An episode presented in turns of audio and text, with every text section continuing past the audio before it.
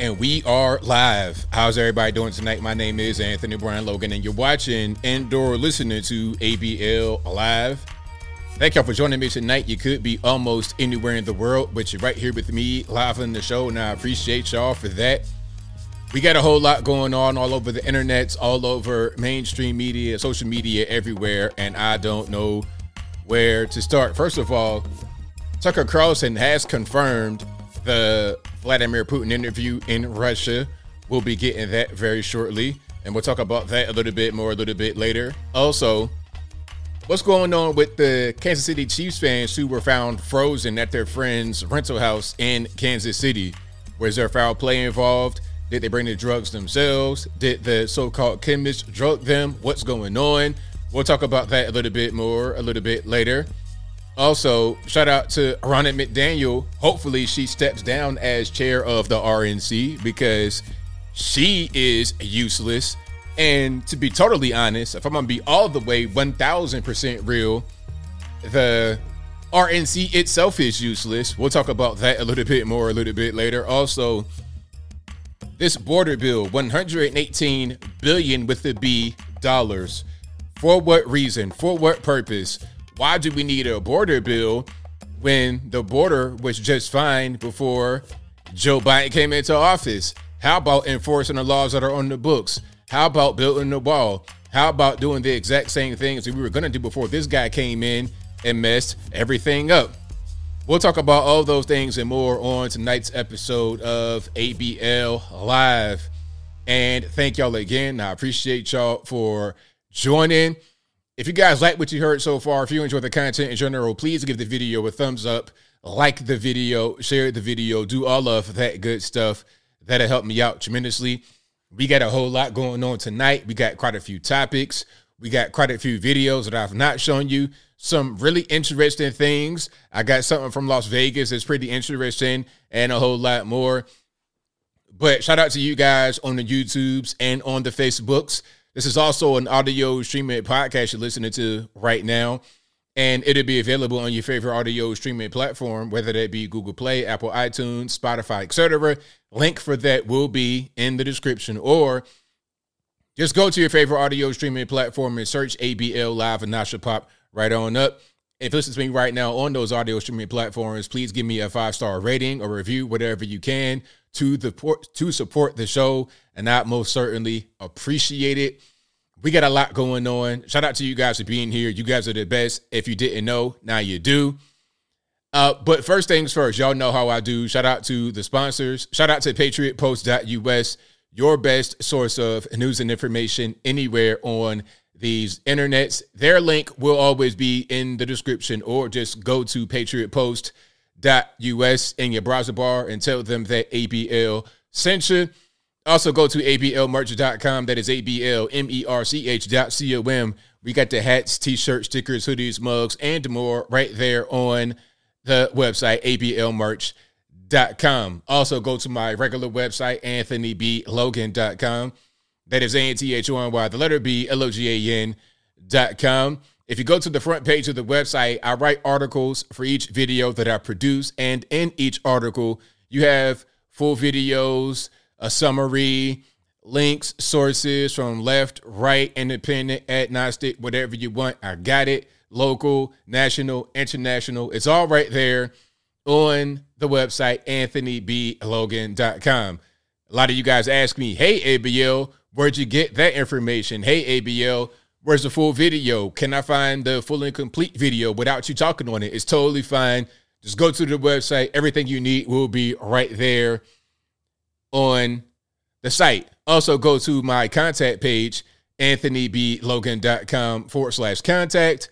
There you can find my email address, my snail mail address, meaning my UPS box, my social media accounts, my Facebook, Instagram, Twitter, never going to call it X all that good stuff is right there on the contact page, anthonyblogan.com forward slash contact, contact us. And as I always say, if you're ever wondering if you are conversing with me or not on these internets, you can cross reference the contact method by going to my contact page on my website.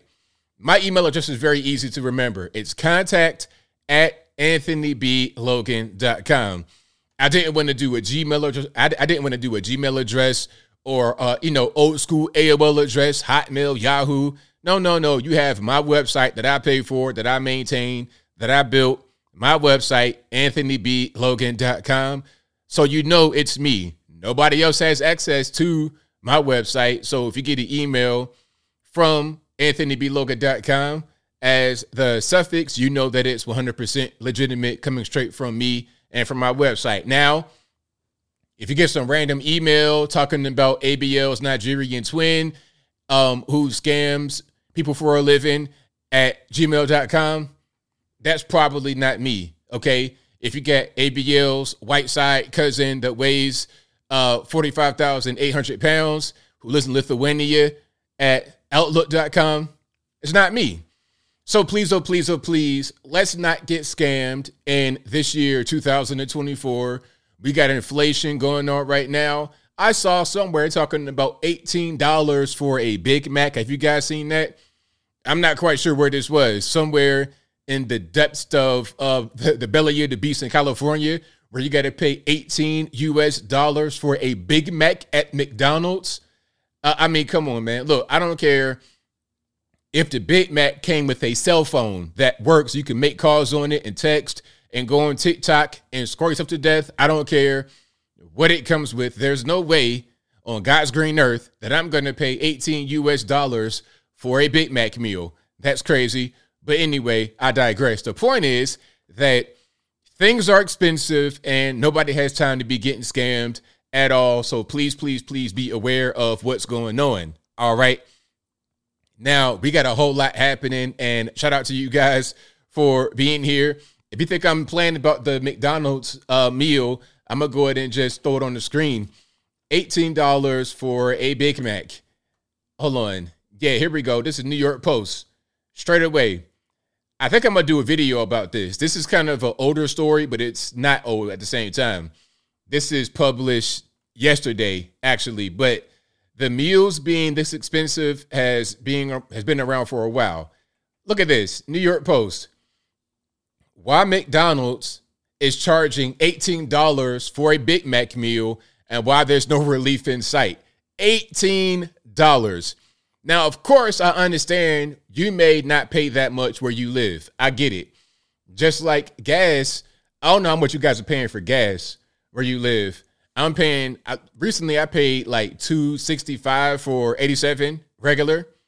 Now I know in California that might be a thing in the past when we were paying pennies literally for a gallon of gas. During that period of time, thirty years ago, maybe you were paying what we pay right now for gas. The taxes, I mean, good grief, man. California sucks. I don't know how people make it. I don't. I don't really get it if I lived in California, my my goal every day would be to just get up and go somewhere else, or at, at, least escape the cities. That'd be my my. At least I gotta just roll out and escape the city. Okay, two sixty five in Houston. Hold on, Iron Shell says I paid ten dollars for a double Whopper, just a burger. Oh my goodness! Wait a minute, Iron Shell paid ten U.S. American paper tender, digital tender dollars for a double Whopper a la carte. No fries, no drink. Did you even get condiments?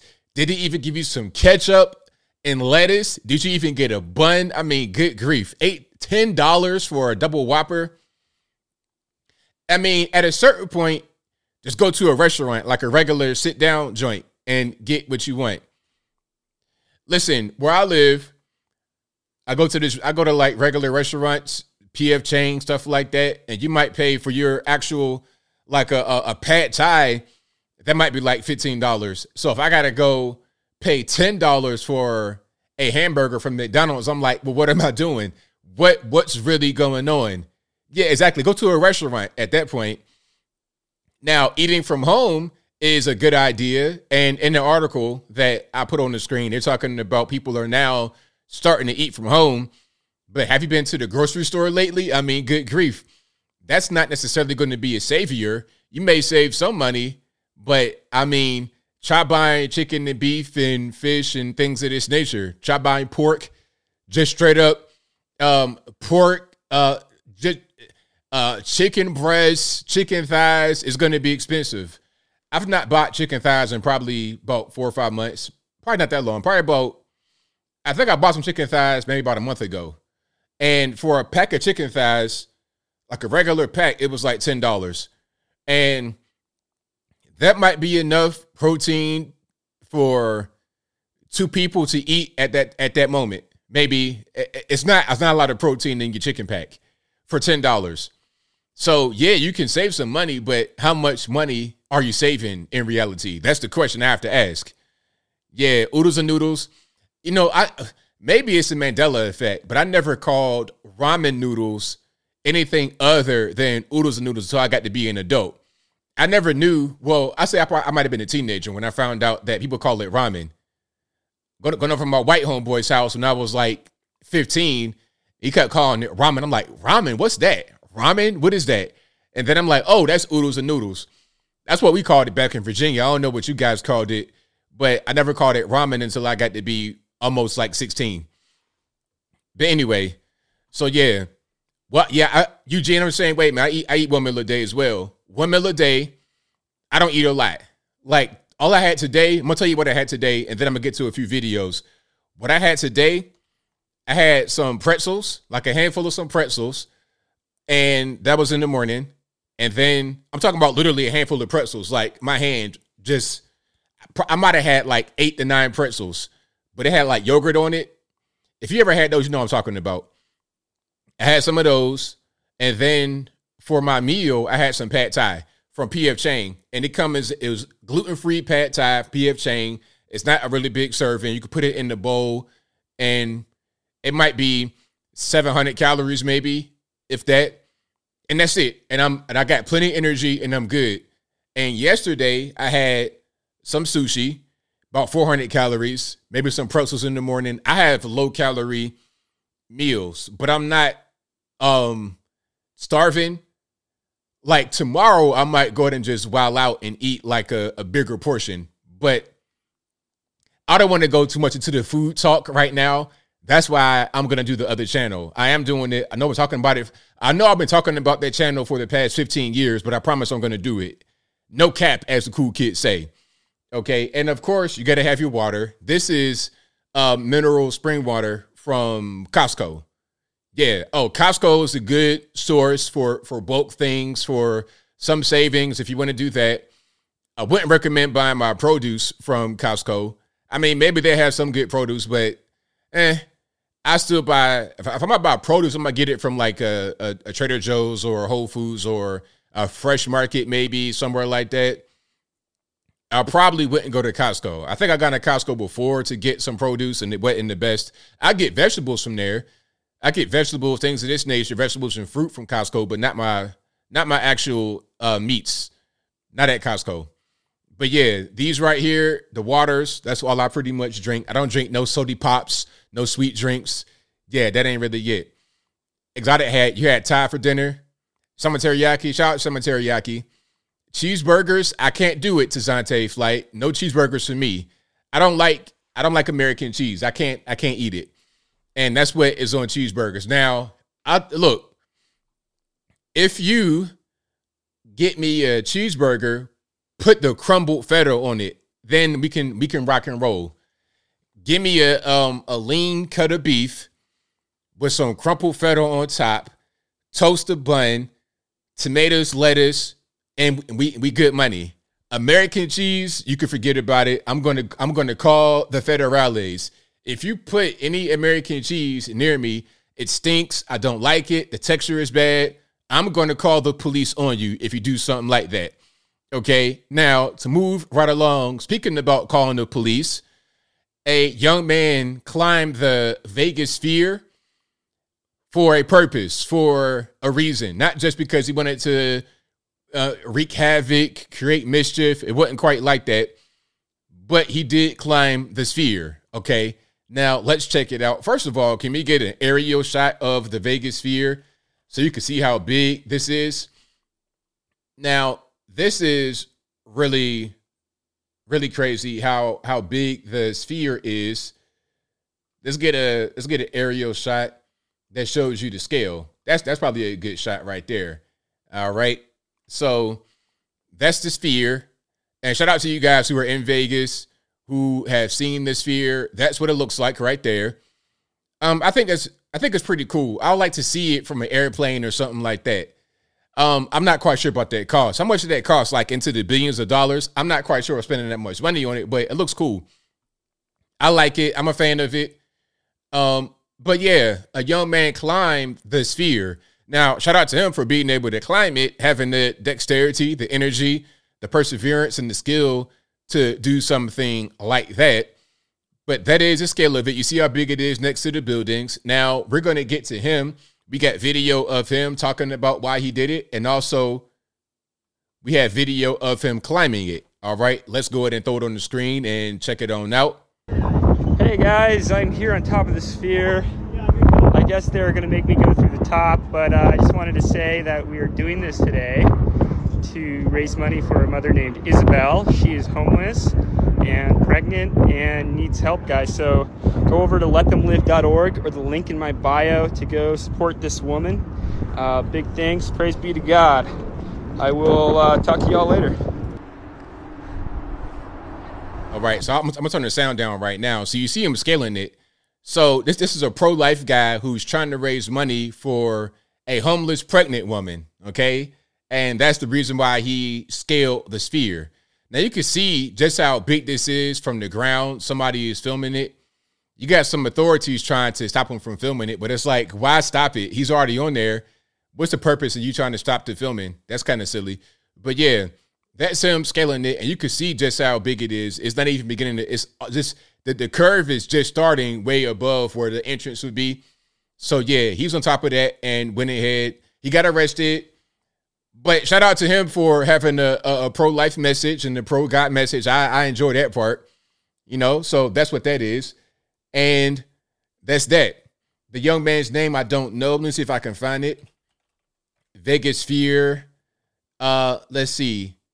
And this is a young man right here. Okay, that's him, and his name is Maison DesChamps. Okay, a French name. 24 years old. He's an urban climber who scales tall buildings across the U.S. to protest abortion. All right. So shout out to you. Hey, I, I, I enjoy the reason. That's not the same guy. That's the officer right there. And this is him at the very top of the sphere. So, hey, my man has a good um a good message and a good reason to climb it.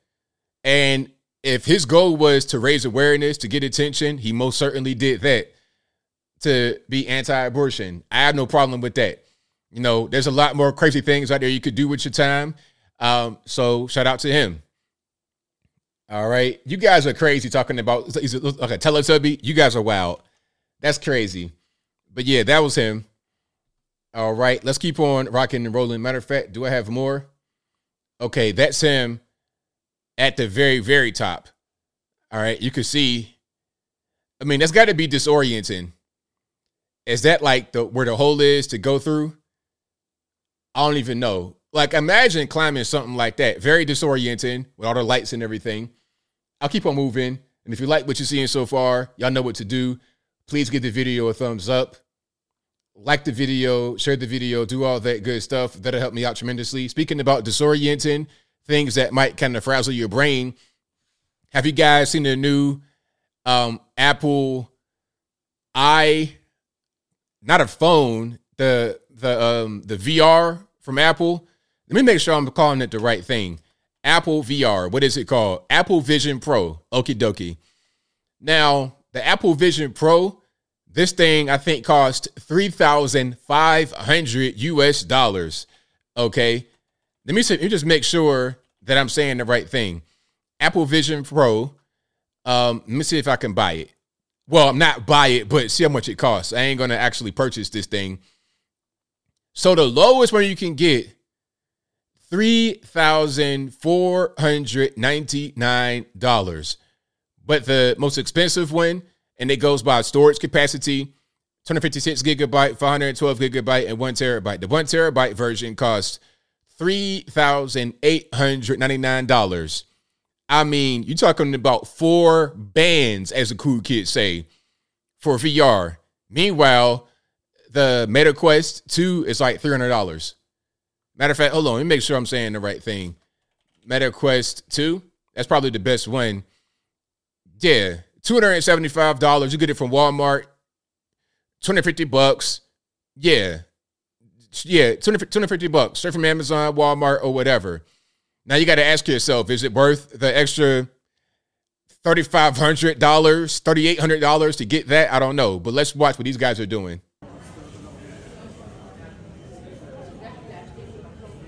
Now, the thing about it is that it creates a sense of augmented reality. So what you're doing is you're looking through the, the lenses and you're seeing things imposed upon reality that aren't really there. Okay. That's kind of what's going like it's there in your glasses, but it's not there in real life.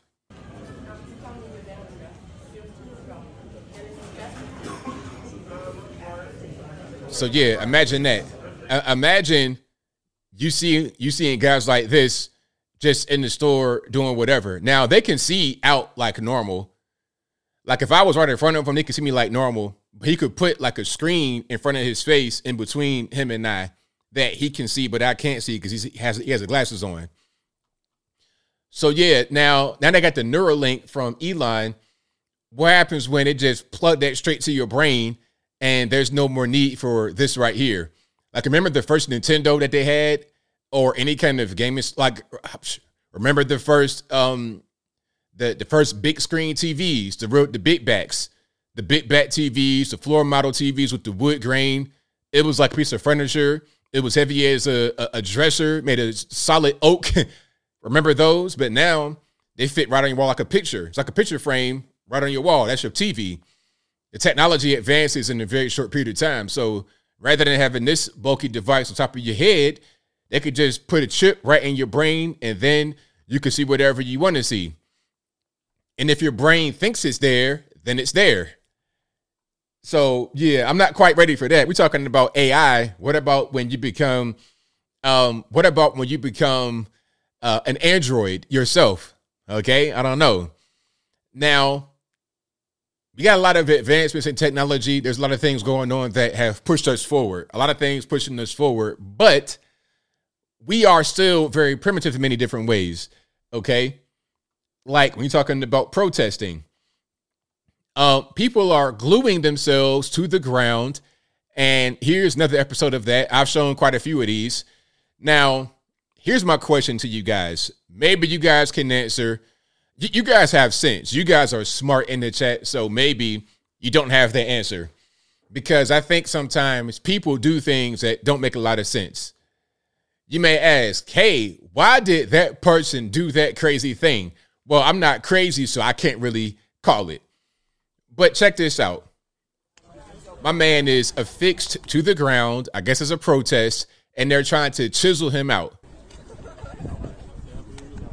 Now imagine being this guy that's on the ground. And they can't, you know what? I would say leave him there. Just leave him on the floor. Let him deal with it. But they can't. But I would just leave him there. Or you know what I would do? I would get a I would get a jackhammer and then just cut around him and give him the big, you know, a, a pair of cement gloves. Is what I would do because all this stuff right here is ridiculous. And you know what else I do? After I'm done and giving them a pair of cement gloves, what I would do is give them a bill for all this time that the responders came and had to dig up this idiot from the ground. Okay. Just that's that's what I would do. I give them a big bill afterward. And you're getting locked up. All right. So that's crazy. The caption says emergency service workers need to be familiar with techniques being used by protesters. This woman used quickset concrete to attach her hand to the road. Yeah, man, that's crazy. Using Quikrete on the ground to affix yourself to it is crazy. Now, you know, you know what else is crazy? Let's let's go to Seattle, Washington. You know, it's been pretty cold in some parts of the country, and uh, if the heat in your vehicle doesn't work, what are you gonna do to provide heat?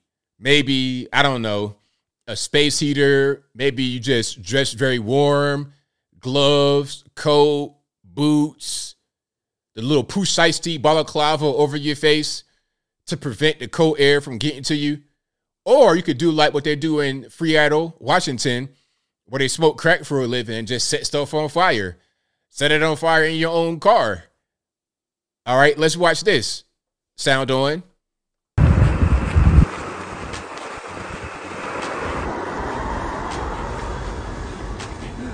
Hello? Hey, no, I'm I'm okay. You okay? Yeah, no, I was just All right. setting my purse on fire because it was cold. I set my purse on fire because it's cold. Now, okay, imagine you come into this scene right here. You see the lady in the in the vehicle. Okay, you got smoke coming from the car. Her purse is on fire inside the vehicle because she's cold, and the door's open. Well, of course, I mean, you know what? there, there's a lot here. Now, I would say close the door, but that wouldn't be very smart because you're going to get the the fumes in there, and you're going to die from smoke inhalation. So that's not very good. Maybe the door, maybe the door was closed at first. Then she's like, you know what? I got to be able to breathe in here. The smoke to kill me. So eh, you know, her her purse is on fire inside of the vehicle on the the back seat, but at least she has ventilation, so she's able to breathe. Right? She didn't just close the door and die from inhaling the smoke. Right? That's that's very smart. And also, you're able to have oxygen feed the fire even more, so you're able to get get warmer. That's so rather than having like I don't, I don't know going somewhere outside, little campfire action, going like that, like you would do back in the day. You go camping, put your hands over the fire or something like that in the woods. I'm sure there's trees and stuff in Freata, Washington somewhere, a wooded area, a parking lot like the way it is right here. Okay, there's plenty of space, but we're gonna put our purse inside the car and set it on fire. This is the kind of thing that happens when you smoke crack for a living, when drugs are just allowed to be in society. Now, do you want to live next to that person who says, you know what, I'm cold in my house. I'm going to set my couch on fire for a little bit of warmth. I don't think you want to live downstairs from that person. All right. Is it an electric car? That's that's funny. I can't tell. Uh what's that? A, a, a Hyundai? What kind of symbol is that? I'm not quite sure. Let me see. That's, that's a Hyundai. No, that's, that's not a Hyundai. What is that? An Acura? I can't tell what symbol. It's like an A. I can't tell what that is. You guys probably know what it is. If you know what that um vehicle symbol is, y'all let me know in the comments. Now that's, that's going to get on my nerves. Now, now, now I got to figure out what it is. Okay. Um, it might be an Infiniti. I don't know. Doesn't matter. Um, but yeah, that's what's happening right there. And yeah, it's an Infiniti, an Infiniti SUV. Um, looks kind of nice until you set it on fire. Thank y'all for that. You, you got it. The Infiniti. There you go. I see you guys said it in the chat.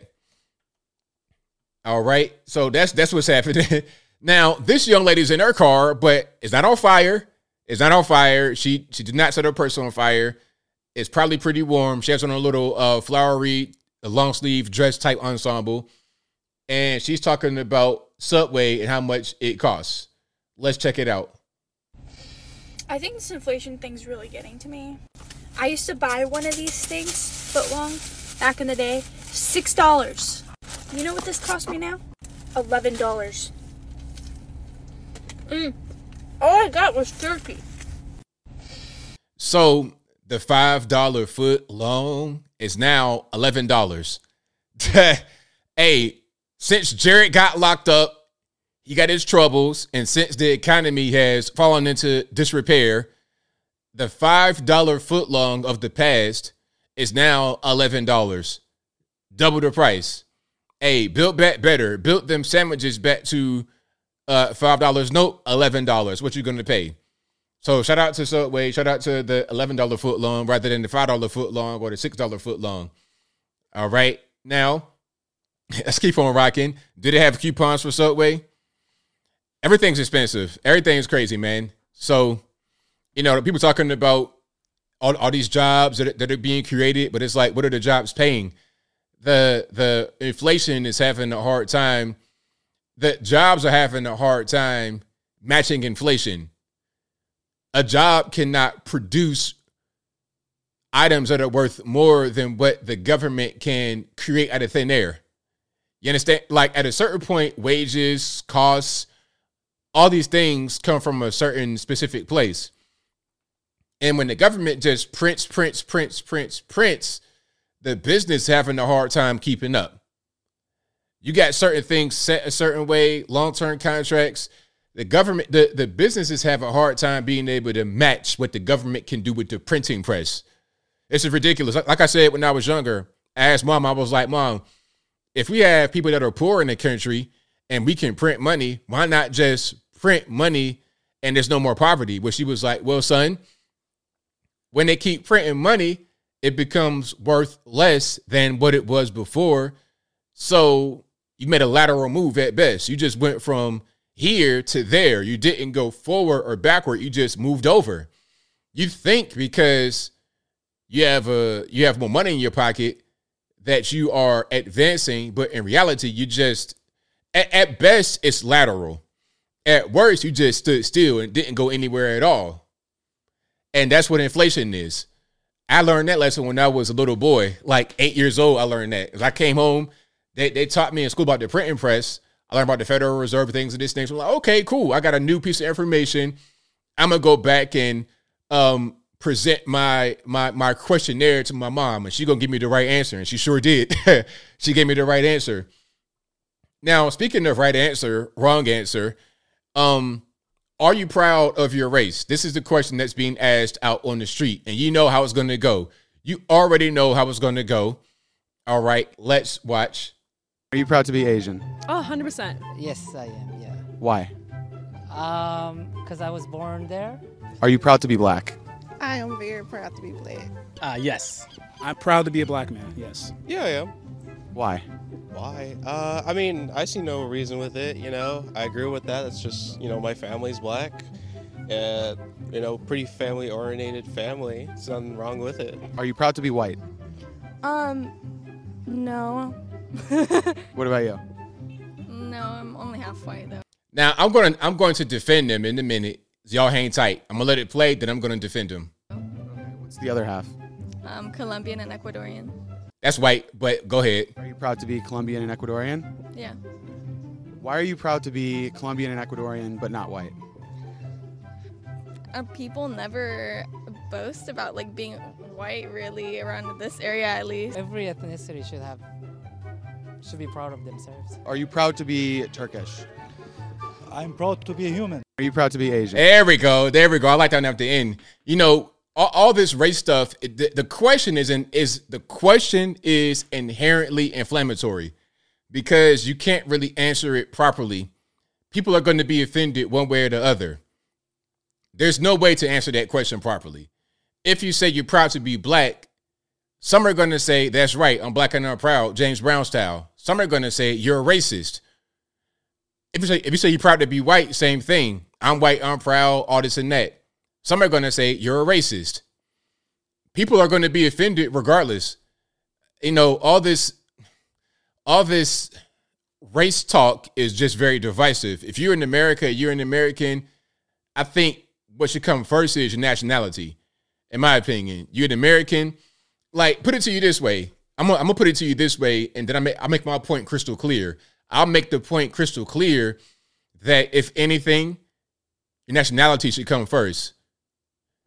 First, when you are in the USA and you become part of the military, you're fighting for the USA.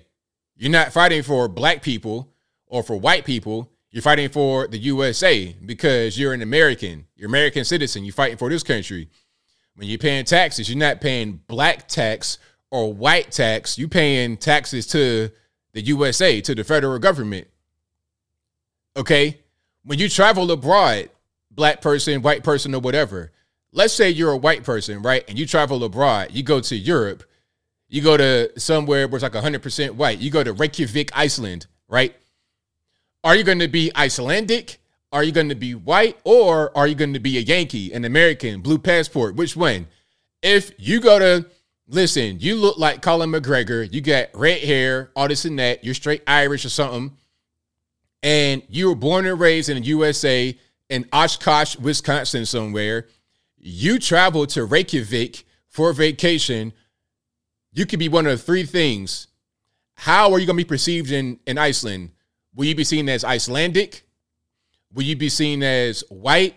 Or are you seen as American? Which one comes first? You're not Icelandic. You're white, but obviously you're an American. That'll come first. Now, when I go to Nigeria, I look just like them in my face. I've had Africans think that I'm African. They, they think they think I'm they think I'm the same as them. But as soon as I start talking like, okay, you're not you're not African. I don't talk like this, huh? I do not talk like this. I'm not an African. I'm I'm not African. I'm American. When they hear my American uh, little Southern country type of thing going on, okay, that's an American.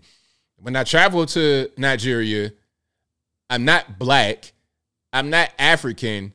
I'm an American. Blue passport. That's what I am in a nation full of black people, 100% black, I'm black just like them, look just like them. That's where my ancestry comes from, obviously, but I'm an American. So that should come first, your nationality. Did I did I prove that point or no? Y'all let me know. So yeah, shout out to all the Americans, all the UK people, um, all the Australians, all the Brazilians, all the Indians, wherever you wherever you are, wherever you come from. Shout out to you. All right. And if you like what you're hearing so far, please give the video a thumbs up, like the video, share the video, do all that good stuff. That'll help me out tremendously. Now, let's check this out. Speaking about race and things of this nature, MS13 DNC, who we'll speak on a little bit more a little bit later, they're asking Latino voters about Donald Trump out there in Nevada. And we know we know that Nikki Haley lost the primary to none of these candidates. Now, to be fair, Trump was not on the ballot because I'm not sure how they do it. I don't think he was left off because of any kind of court action. I think it's just the way they do it out there. Uh, it's it's weird how they do it. Um, but yeah, she lost to none of these candidates. Although I'm pretty sure that's people voting for Trump specifically. All right. So let me just put it on the screen right quick. All right. So Nevada Republican presidential primary. Again, Trump's not on this, but I don't think he was left off intentionally. I think it's just how they do it.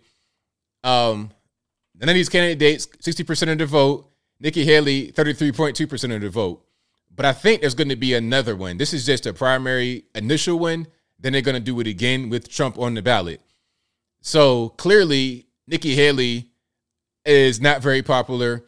I'm not quite sure why she's still around it's just, and let's just say people voted for this um, option. None of these candidates, they voted for that option because there was no option for Trump on the ballot.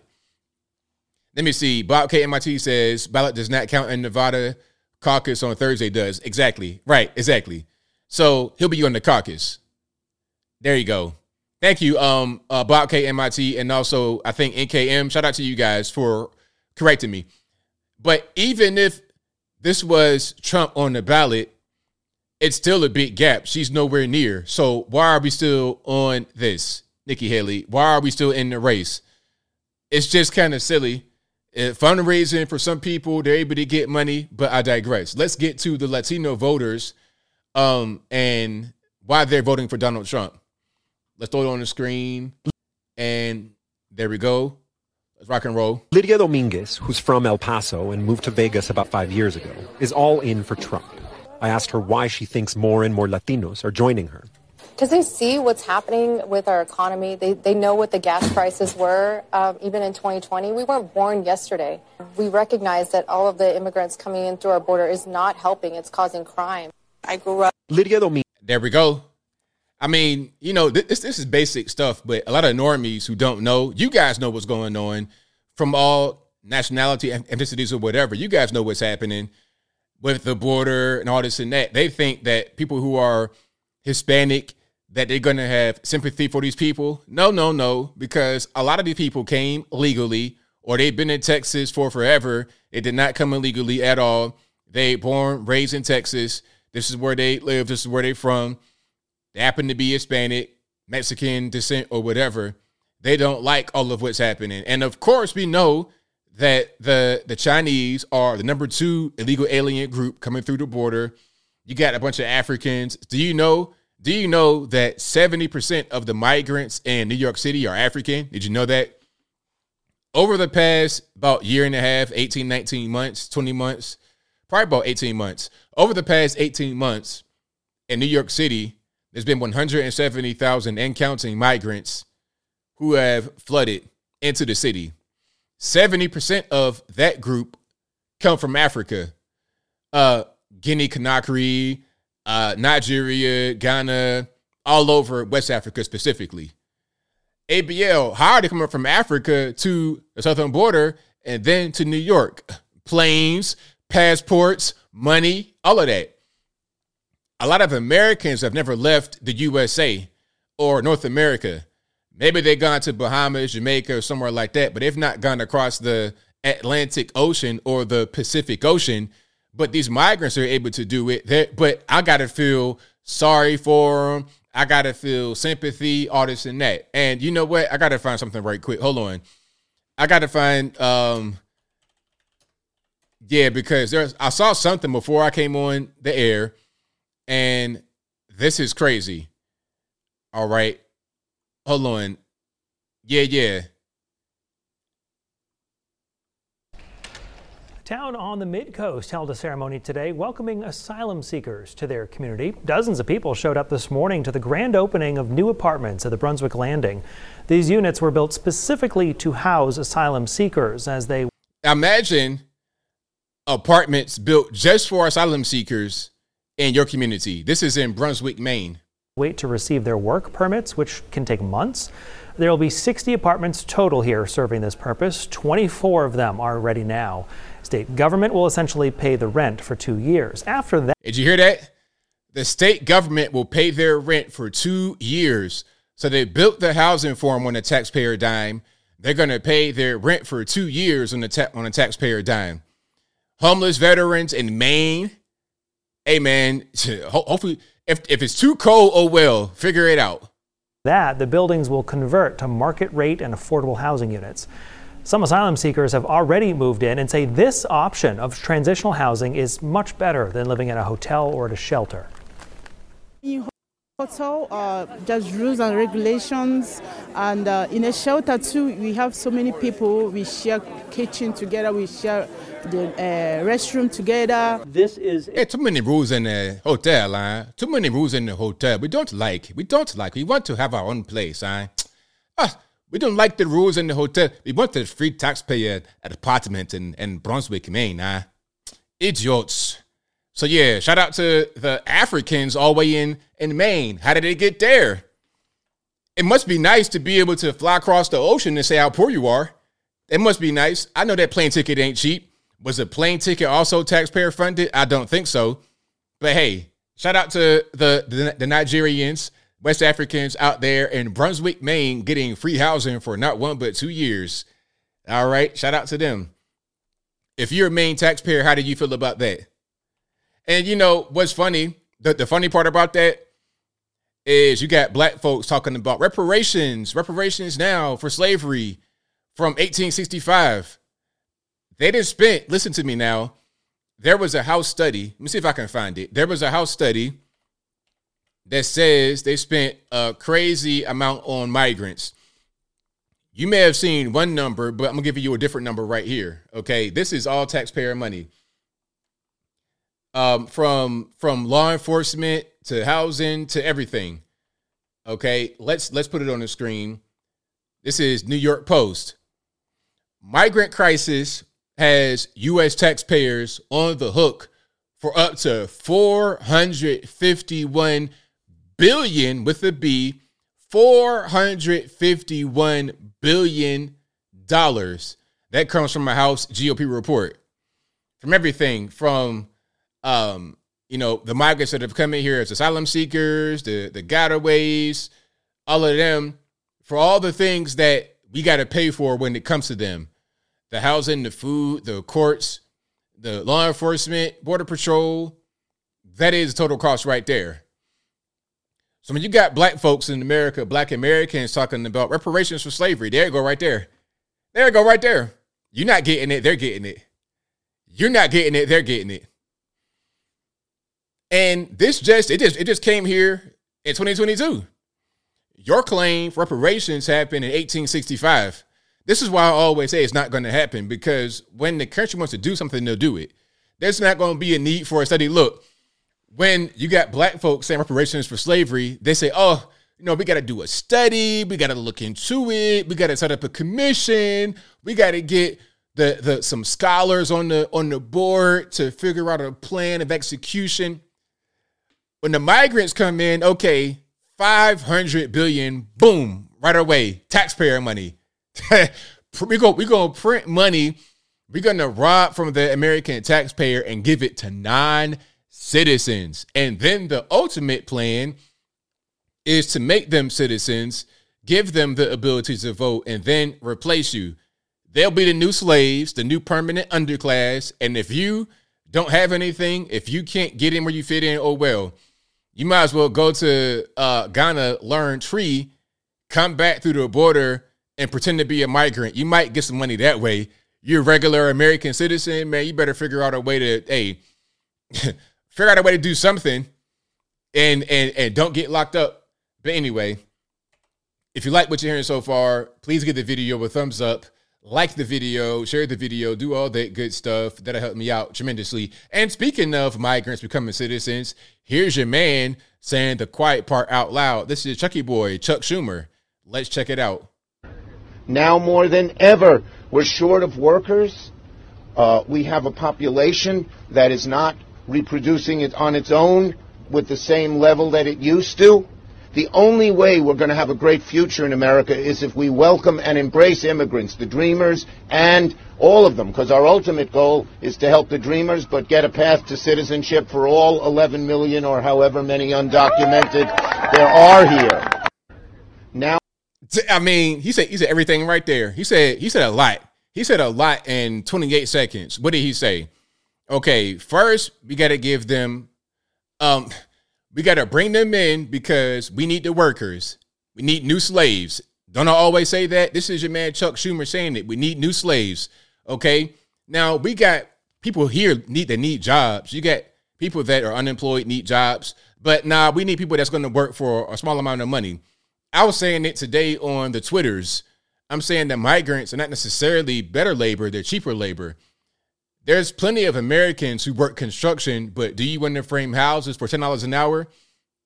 Do you want to frame houses in cold weather, hot weather, or whatever for ten bucks an hour? Do you want to do that? The migrants will do it. You see what I'm saying? They're cheap labor. The same reason you go get your iPhones made in China. Oh well, they they, they work hard in China. Do they work hard, or are they pretty much like slaves? They got slave quarters and everything on. Have, have you seen a, a factory, a Foxconn factory, where they got self deletion nets outside the building? Have you ever seen that? I'm gonna put it on the screen for you guys right quick. The self deletion nets out there in China on the factories. All right, let me see if I can find it right quick. Yeah. Maybe a better, here's a good image of it. The way that they look on the outside. Yeah, that might be a good image right there. Okay, let's throw it on the screen. So you see this right here? This is the exterior of the building of a factory. And you got these windows right here where you have workers. Maybe they're working right there. Maybe it's like a little hallway. I can't tell what it is. But these nets extend from the window. So if you jump from the window to try and delete yourself because your job is so stressful, like imagine being hunched over a desk for 12 hours a day on the low end, probably 16, 18 hours a day, just doing one task over and over, tightening the screw for 16 hours repetitively, like, like a machine. You're doing that so much over and over and over again. You say, you know what, I'm done. You try to jump out and delete yourself, but that's kind of costly. We can't have you just die. So we're going to put a net up there and you see it's being used. You see it's kind of dipping like that. There's been people that have actually jumped on the net and they've tried to, yeah, we got a few little dips in the net for sure because it's been used. Okay. Now, if I say, you know what, I don't want to have those kind of conditions in America, oh, you're lazy. That's why we got the migrants. Really? That's why we got foreign workers. Really? Come on. This is slave labor. But it's fine. It's fine. But my thing is, let's let's not act like it ain't. It, it, it's not what it is. Okay, migrants are cheaper. But back to what Chuck Schumer was saying. So we get the new slaves, the workers, right? That's one thing. And then we have um, low birth rates in this country. He dropped that egg too. Because check it out.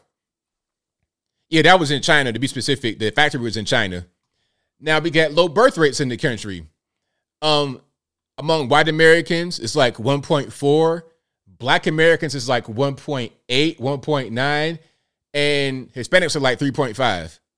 And other nations of people, they got much higher birth rates in more poor countries, India, Africa, um, not really Europe too much.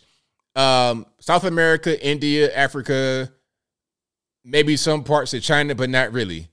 Not not Japan, Korea, but in a lot of the, like a lot of the very poor countries that got very high birth rates.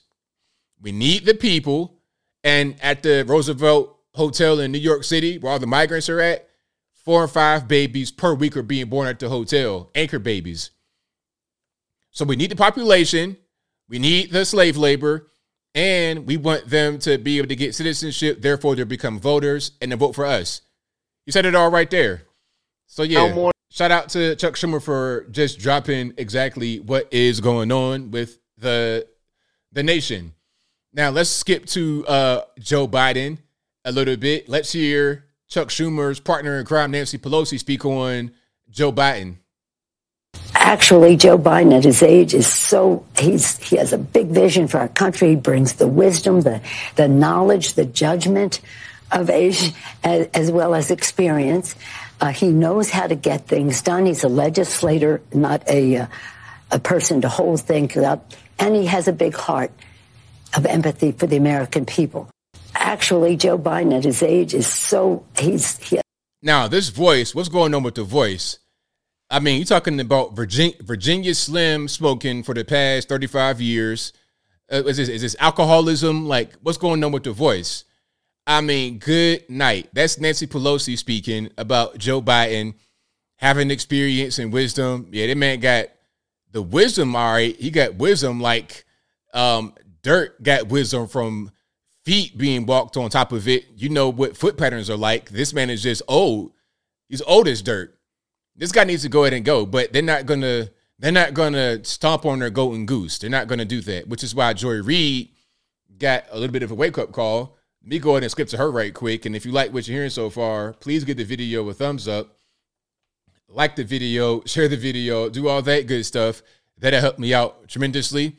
Okay, I'm gonna play a little bit of cuss. I'm gonna play one little F word here. Remember, Joy Reid had a little slip up, a, a hot mic moment um, this show, they were talking about the border and they were talking about um, also foreign conflict. I think at this moment on the screen, they were talking about the border. But before this particular moment, during the actual show, she was speaking about um, about the the the conflicts, Israel, Ukraine, Taiwan, maybe. And by the way, in the so-called border bill, there's some funding for those things. I'm getting ahead of myself.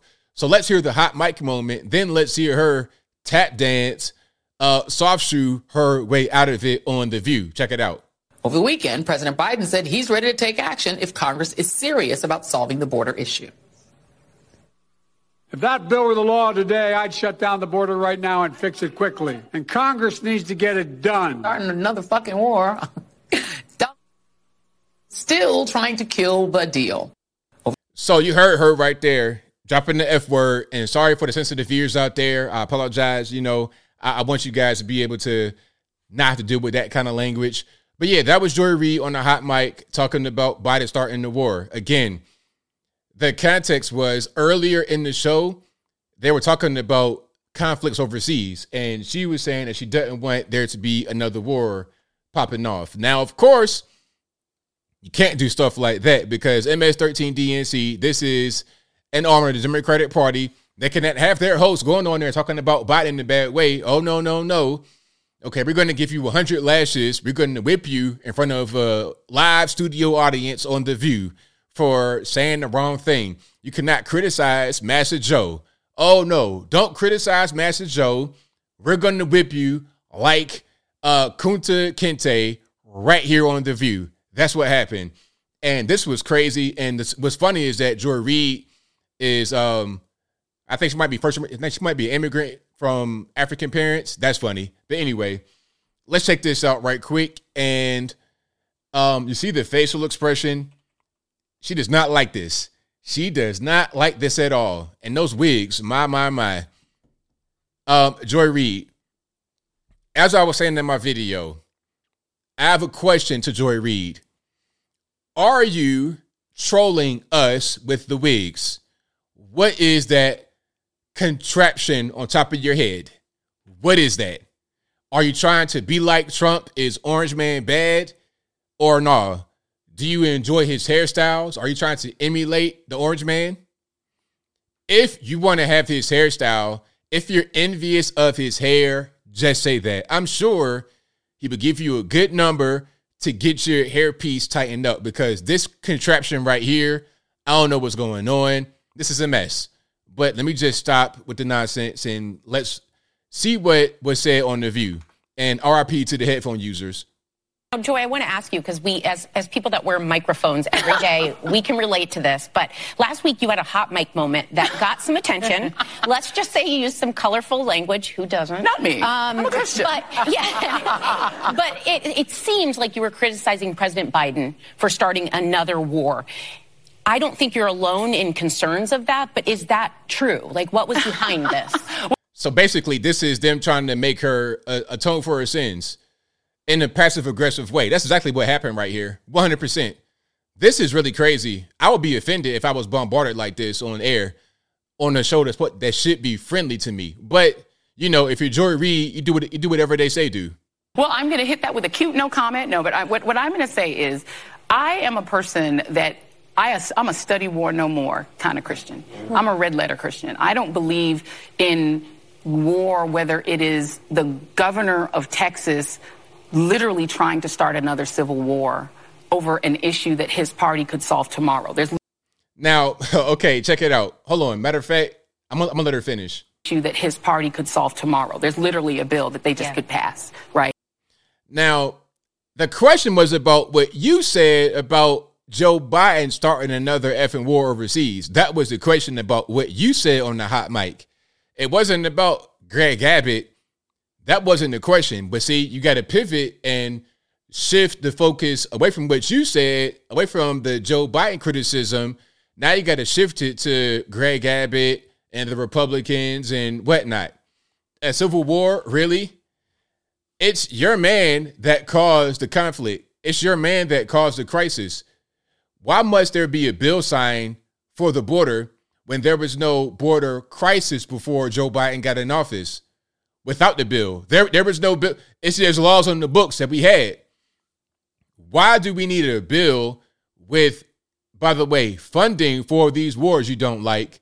There's funding for Ukraine, funding for Israel, and funding for Taiwan. There are three spots that could start a world war, a third world war. Israel, if Iran is there and we strike, or we might go to Iran and strike, if we do what your man Tim Scott and Lindsey Graham and all these neocons say, if we do what they say and go into Iran and strike, boom, World War Three. If we hit Taiwan, that's called China in China's eyes. It's not called Taiwan to them under the one China policy. If we hit them or we try to attack China, boom, World War Three. If we launch a rocket, a nuke, or anything to Moscow into Russian territory, boom, World War Three. Say you don't like war, but the bill you're talking about we should sign has funding that could agitate a war right in it. So make it make sense, Joy Reid. Make it make sense like your wig does not make sense. And, and do the border security issue, or whether it's in the Middle East. I was deeply against the Iraq War. I was again. I'm a, I'm an anti-war person, and so you know I don't want to say that there's any side that is specifically to blame here. But I think the idea, I think for most Americans, we're war weary.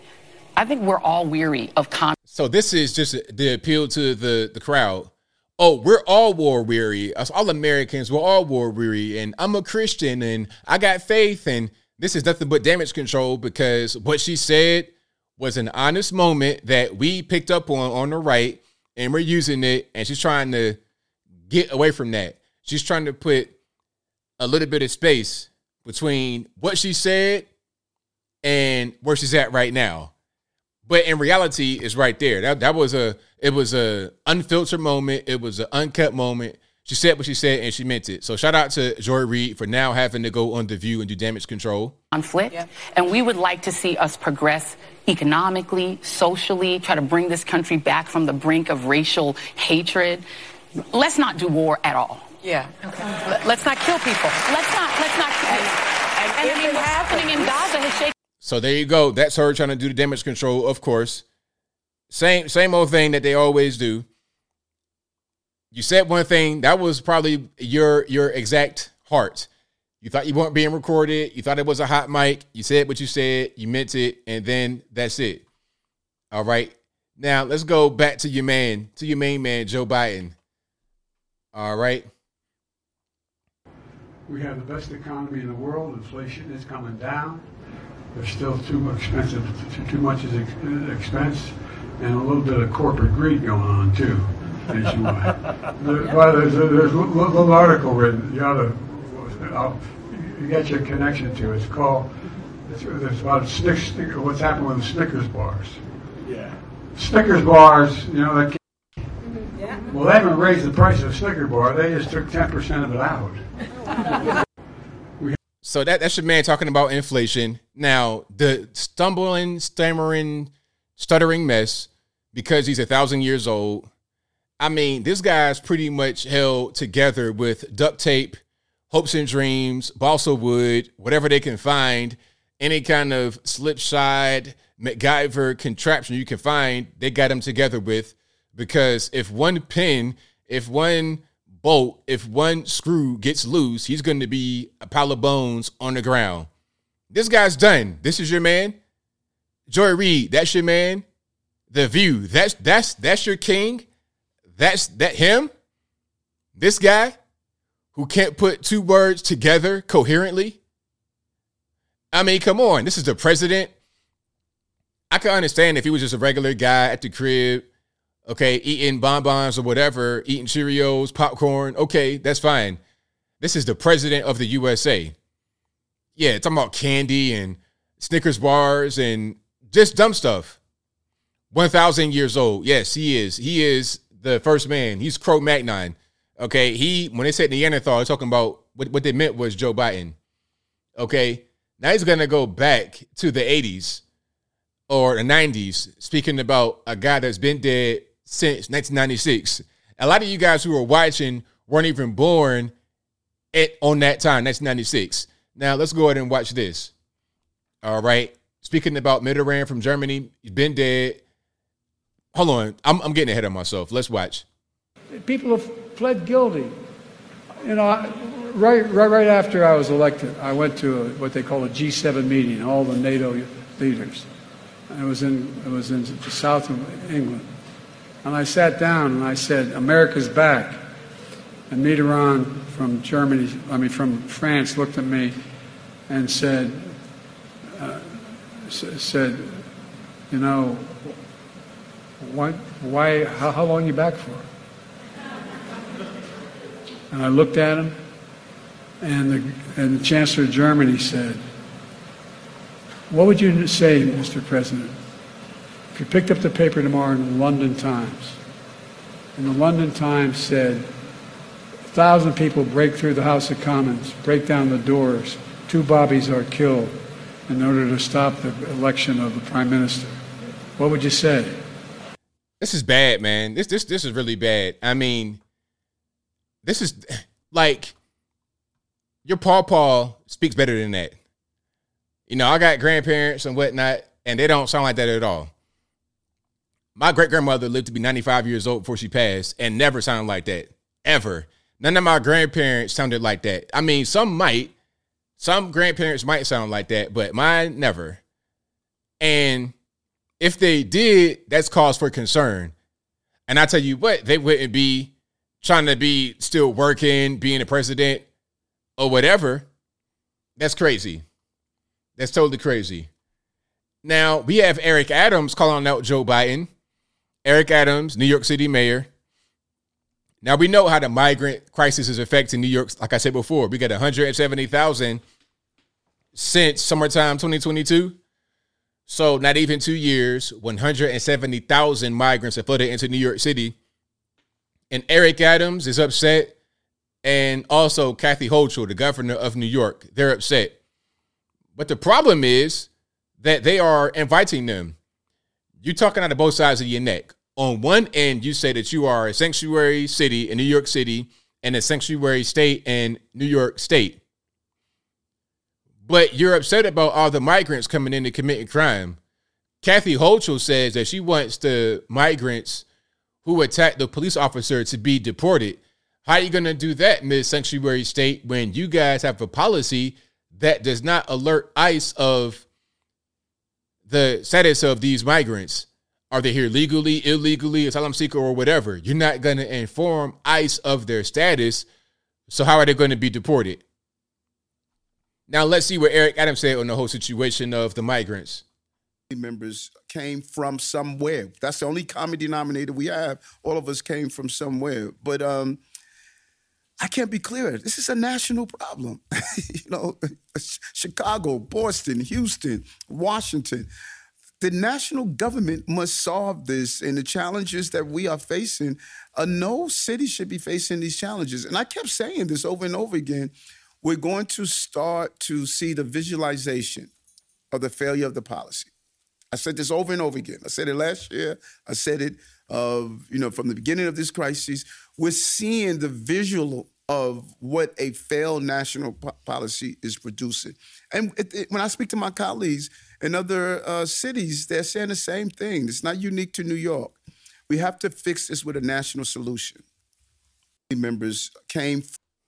Okay, great. National solution. You know what? As far as the border crisis and having it be a national solution, that makes all the sense in the world, Eric Adams. That makes all the sense in the world. But check it out. Check it out, though, Mr. Adams.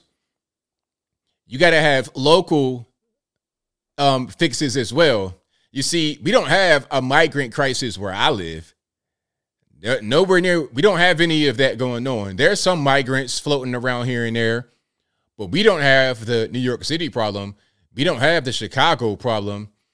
Is it a problem in Los Angeles? I'm not quite sure. I think LA, they're dealing more with the the crack smoker problem, the meth user problem, okay, the the outdoor street walking young lady problem in LA, they got other issues aside from okay, you, you got you got some bigger fish to fry in Los Angeles. You got these homeless dope fiends building two story condominiums right there on the sidewalk. That's a bigger issue over there. That's not an issue in New York. But my, my point is, you got to have some local policies on the books to combat the issues you're facing that come from the federales. And then you got to have the federales jump in and also fix it. It's simple. It can't just be one way. But again, if you run on being a sanctuary city or a sanctuary state, then you get what you get. Now, speaking about the migrants, um, I spoke on the Chinese being the number two biggest group that comes through the southern border.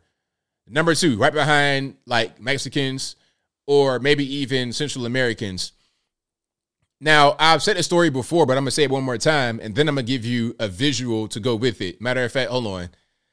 Um, let me see if I can find what I'm looking for. If you like what you're hearing so far, please give the video a thumbs up, like the video, share the video, do all that good stuff. That'll help me out tremendously. Okay. Yeah, I'm, I'm gonna give you guys two visuals.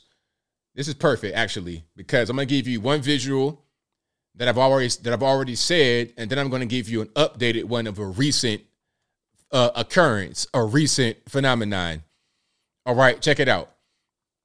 Now, watch this. Now, this is a sign on the southern border in the desert. If you are walking in the desert, it can be hot, it can be cold, but definitely hot. You can be dehydrated.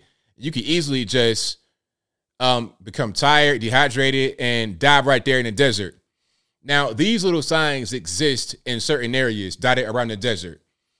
Let's read it. If you need help, push the red button. Help will arrive. Do not leave the area. So, the first language, English. And then it says, uh, you need help. Oprime el botón rojo. Push the red button. Ayuda. Um, help will arrive. Don't leave. Quédese aquí. Don't leave. And then, of course, that's Spanish. I cannot read the last one. Can you guys read that? I don't know what that says, but I do know what it is. That's Chinese. That's straight up Chinese. So why is the sign in English, Spanish, and Chinese?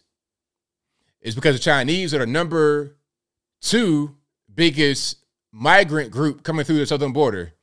And it's been like that for a very long time. And it's ramped up in recent years. Okay. And again, if you're just now coming into the stream, this is a a sign on the border. And there are many of these signs on the border out in remote areas. If you're crossing, if you're walking and you get hot, dehydrated, cold, uh, torn from a group, you don't know where to go, you having difficulty. If you push that button, help will come right to you. All right. And you have three languages English, Spanish, and Chinese. Okay. Now, the Chinese are getting instructions from apps like TikTok on how to cross the border illegally. No Portuguese. No, no, no, no Portuguese. Straight English, Spanish, and Chinese. All right. Check it out. Watch this. This is this is um this is 60 minutes. We wondered how all of these migrants knew about this particular entryway into California. The answer was in their hands. Now I gotta pause it at certain points because it is 60 minutes and they will try to give me a copyright. How do you know about that? Oh, Douyin. Okay, TikTok. TikTok. Oh, you learned on TikTok. They said Douyin. I heard that. Did you guys hear it? Let's let's rewind. See, this this is why it's good to watch my channel because I'll tell you certain things that they won't tell you. They did they didn't they, they totally glossed over that little piece. Let's hear one more time because remember, Douyin is the Chinese version of TikTok. It's the same app mechanically, but it's not the same content. On Douyin, they get content that's different. They don't get so much of the Western garbage that we get. We get twerking, we get um, degenerate stuff, we get stupid trends. I, I saw a trend where you got these young guys throwing um, slurpers on their truck. They're getting these big slushies from 7 Eleven and throwing it on their vehicle because it's a TikTok trend. They don't have that on the Chinese version of TikTok called Douyin. Now, let's pay attention right quick. The answer was in their hands. How do you know about that? Oh, Douyin. Okay. They said it right there, Douyin. Not TikTok, uh-uh, the Chinese TikTok. So they're allowing instructions on how to cross the border on the Chinese TikTok. Okay? The government is allowing it on their version of TikTok. Oh, you learned on TikTok. yeah. TikTok is a social media platform created in China. The post we found had step by step instructions for hiring smugglers and detailed directions to that hole we This is not TikTok. So this right here, we're we're watching an example of the mainstream media lying to you. This is not TikTok. This is Douyin. Not the same thing. Mechanically, it's the same, but it's not the same app. we visited. We were struck by just how orderly and routine it all seemed. The migrants walked about a half mile down a dirt road and waited in line for U.S. Border Patrol to arrive so they could surrender. Basically, the Chinese government is giving citizens of their country instructions on how to cross into the border illegally. That's what's happening. Okay? That's part of the reason why they are the number two biggest group of migrants coming into our country. It, it's a whole pipeline. I saw a documentary where when they go to the Darien Gap in Panama, it's a hotel just for them. It's only Chinese in the hotel. Let me see if I can find that right quick because that was crazy. Um, yeah, that was that was totally nuts. Right there at the Darien Gap in Colombia, it was a hotel just for them. Yeah, I, I gotta, I gotta, gotta, gotta find that. Hold on. If you like what you're hearing so far, please give the video a thumbs up, like the video, share the video, do all that good stuff. That'll help me out tremendously. All right. Let me see if I got it. Nah, I ain't gonna be able to find it. I ain't gonna be able to find it. But I need to because that was a really informative clip. Very, very informative. All right, let's keep on going. But yeah, there's there's a specific hotel right down on the board on the, like in Panama. It's only Chinese. Like it's set up just for them. They got certain food that the Chinese are going to eat. There's no other tourists, no expats other than them in Panama. Absolutely. Let's keep on going here. Um, we got more to get into. And where we going to go? Your man Trudeau. What is Justin Castro, I mean, Trudeau, talking about here? Let's check it out. Mr. Speaker, what we hear from the leader of the opposition is uh, under the previous conservative government, everything was perfect. And what he is proposing to do is to make Canada great again. That is not what Canadians want. He is pining for a nostalgia that, quite frankly, Canadians do not feel. They remember what he did as part of Stephen Harper's failed housing minister. He remembers the people who, the rights of individual, ind, uh, Indigenous peoples violated. Uh, the uh, ignoring of environmental responsibilities and the lack of an environmental and economic plan for the future. We're going to continue. Mr. Speaker. Now these outfits though, like why? What's what's going on with these big bow ties and all that good stuff? At least they're not wearing these powdered wigs they got in UK still. Like that is that is still um a, a thing. But um hold on. I gotta I, I found something right here that I want to tell you guys about about China and Panama. But yeah, Trump derangement syndrome is crazy. Why are we talking about Trump slogans in Canada? I think anytime you say anything that's linked to Trump, it triggers certain people. That's like when they keep saying um, MAGA, MAGA Republicans, MAGA, MAGA, MAGA, MAGA, because they want to make that be some kind of slur, some kind of, you know, uh, some, some kind of negative thing to attack people with. All right, let me see if I can see this right here. Well, no, that, that's not what I want. I'll keep on moving. All right, and let's rock and roll. There's actually quite a bit I got. Fani Willis, I'm gonna look at a little bit of update on her. Fani Willis, man, you know the thing about Fani Willis, a lot of these people, Atlanta, other parts of the country, it's it's just too much corruption. Government is just so it's just so corrupt. It's easy to be corrupt in government, and it, it kind of dis, discourages you. Shout out to the good people in government, local, federal. Shout out to you guys. You guys are amazing. We need more of you. And we need, at the same time, we, we need more good guys in government, but we also need smaller government. We need less government because the bigger the government, the bigger the corruption. The more we give to government, the more power we give to them, the easier it is for them to become corrupt. All right, let's check this out. Anybody, Nathan Wade. The former president posted this Fani Willis and her lover perpetrated a conspiracy to make money, cheat, and interfere with the presidential election of 2024. Steve Harrigan, live in Atlanta, with more on the salacious legal drama of Fani Willis. Steve. Harris, this could be heading towards a dramatic conclusion with a hearing scheduled for the 15th of February. But right now, as it stands, already five defendants have said that the DA, Fani Willis, should be disqualified. And as you mentioned last week, she admitted to being in a personal relationship with the prosecutor that she hired, Nathan Wade. A key point here, she says that relationship only began after Wade was hired. Now, defense attorneys claim they can produce witnesses who say that actually the relationship began before and that the two were even living together. As it stands now, there are increased calls for the DA to step aside from this case. Bonnie Willis is the one who put herself in this position. Um, and now she's in a situation where she has to look in the mirror and ask herself hard questions about whether it's appropriate for her to continue in this role, regardless of what the judge does, whether the judge disqualifies her or not. Willis is calling for that hearing the 15th to be canceled. She's calling it a circus. We'll have to wait and see what the judge decides. boy, oh boy, oh boy. Fani Willis. Fani, Fani, Fani. Yeah, they're going to find out that they were living together. They were doing all that. And again, the whole pro- the whole point, the reason why that's a bad thing is because okay, this is your lover, your living lover who was married at the time, and you appointed him with no prior experience in a case like this. You go from being a traffic court judge handling tickets, things of this nature, to now you're prosecuting the president of the USA and a dozen other co-defendants?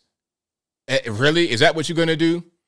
And then you have experts on the case with more experience and ability than him to be there, and you're not paying them anything close to what you paid him. $650,000 to your living sugar baby, basically. She is the sugar mama. He is the baby. She paid him close to like well well over half a million dollars within a two year period of time. And the next closest person got 90 grand, not even six figures, not even six figures. You giving him getting close to $1 million. Come on, man.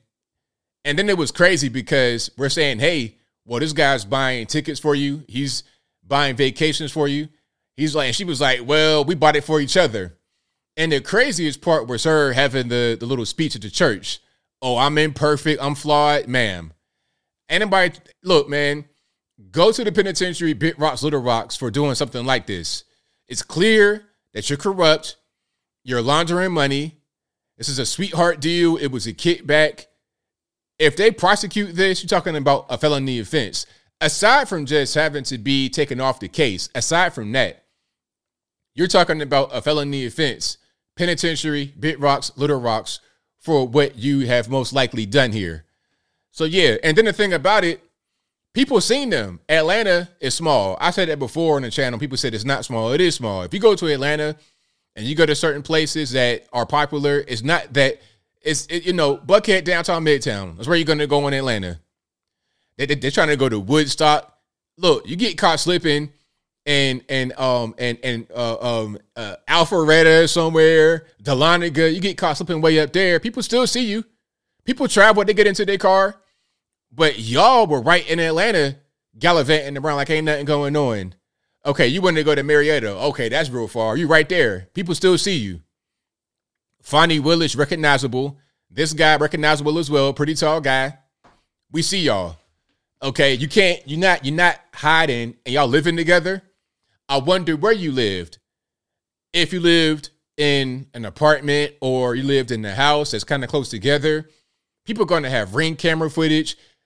I mean, this is going to be a mess. What's going to happen? Let me tell you what's going to happen. There's going to be footage of them that gets unearthed from back in 2020 of them kissing and whatnot in public. That's going to be a mess because then that's going to prove that they were together, they were together romantically, and she hired him during that process, which further gives credence to the claim that this was a sweetheart deal, a kickback deal that is totally inappropriate. All of this is a thing to make money and to get clout. And you're using the former president to do it. You knew that if you were able to get him on a case, you can get a lot of money. And she also allegedly took COVID money. So you you scamming money, you taking it from the COVID relief, you scamming, taking from the federales, prosecute Donald Trump, you're done. You're toast. You're completely toast. Toast. And you know what? Something will happen to them because they're local. Okay. And they don't have those kind of connections. Now, if this was Joe Biden, Hunter Biden, Chuck Schumer, Nancy Pelosi, they got a little bit of protection. You are a, a ticket cop, a, a traffic judge. No, no, no. The Democratic Party is not coming to save you. All right. You did that on your own. If you would just do things by the book as far as being able to bring prosecutors and hire people, then you would get some help from the Democratic Party. They come through. But as we see, when you mess up, they don't really they they make you atone for your sins. And what they may make her do is go to the penitentiary and serve some time for trying to steal some money from this. Okay? Bad enough you want to prosecute former president to get some clout for yourself. You want to steal money at the same time? You're an idiot. You're a complete idiot. But hey, it is what it is. It is what it is. Now, speaking about good guys and media, good guys in politics, Tucker Carlson, he will interview Vladimir Putin. Well, he has done it. I think I think it's already happened and it's going to be on Twitter, now known as X, and also his website, tuckercarlson.com. So it'll be in both places. I'm going to watch it as soon as it comes out. But the mainstream media, for some reason, they don't like, for some reason, they do not like Tucker interviewing Vladimir Putin. Now, I don't understand why, because I thought he was a journalist. I thought we had freedom of the press in the US. And not only does the mainstream media not like this, the European Union, listen to me, the European Union does not like this. All right, hold on. I got to pull up an article right quick for you guys. This is really crazy. Um, the European Union are trying to sanction him. As it come out tomorrow, I'm going to be on it like white on rice. Like white on rice for sure. But the European Union are trying to sanction Tucker Carlson over the interview. But I thought we had freedom of press. I thought it was okay for a journalist to interview someone. It doesn't matter who it is. Why is it a thing to sanction someone over? And, and we're going to get into all the reasons they say. But you could be anybody else and interview them. You could say you could be Charlie Rose. You could be Barbara Walters. You could be pretty much whoever you want to be and interview Vladimir Putin. But if you're Tucker Carlson and you're considered to be a MAGA, a MAGA Republican or something like that, then all of a sudden you are um, possibly going to be sanctioned over the interview. Here's a meme right here that I want to show you guys. All right. This is going to just bring it on home for you. And I showed it in my video as well. So hold on. Let me see if I can throw it on the screen right quick for y'all. And let's do it that way. Perfect. Perfect, perfect. So check it out. So we see what's going on. We got Barbara Walters, Stephanopoulos, Charlie Rose, all good. Journalists doing their job, interviewing is all good. Tucker Carlson interviewing the same man that they interviewed is all of a sudden a bad thing. Now, why is that? Why is that? Why is it any different? What's what's going on? Y'all tell me the reason. I think we all know the reason. So look at this. Excludes Tucker Carlson could face sanctions over a Putin interview. I'm not making this up. They're trying to sanction him from the European Union over the interview. All right. I mean, you can't make this stuff up. So Tucker Carlson's interview, Russian President Vladimir Putin could see the conservative pundit targeted by European Union lawmakers. European Union lawmakers, current and former members of the European Parliament, have told Newsweek. Carlson visited Russia this week and on Tuesday revealed he would soon be releasing an interview with the Russian leader. Carlson's work in Russia could see the former Fox News host in hot water in the European Union. Guy Verhofstadt, I can't pronounce that a former Belgian prime minister and current member of the European Parliament told Newsweek the lawmaker who has called for the EU to explore imposing a, a travel ban on Tucker Carlson described Carlson as a mouthpiece of former President Donald Trump and Putin, adding, as Putin is a war criminal and the EU sanctions all who assist him in that effort, it seems logical that the External Action Service examine this case as well. Really? European Union, you guys say that Vladimir Putin persecutes journalists, imprisons them, deletes them, And that's part of the reason why you say he's a criminal and he shouldn't be a guy that people like. That's what y'all say in the European Union. But you guys are treating Tucker Carlson the same way you say that Putin treats him. You guys trying to sanction him. And then my question would be okay, if he quote unquote violates the travel ban, then what happens? What are you going to do if he runs afoul of your so called sanctions? You're going to put him in prison? You're going to imprison a journalist for interviewing? Listen, I thought you guys were for freedom and democracy, all that kind of stuff. But if that's the case, I can't tell. I cannot tell. It's all, and then it's all good when Barbara Walters, Charlie Rose, Stephanopoulos, it's all good when they interview this same man. When Tucker does it because he's seen as conservative and a friend of Trump, that's somehow the wrong thing. It's crazy. But hey, shout out to the European Union. Shout out to the Fourth Reich. shout out to the Fourth Reich, aka the European Union.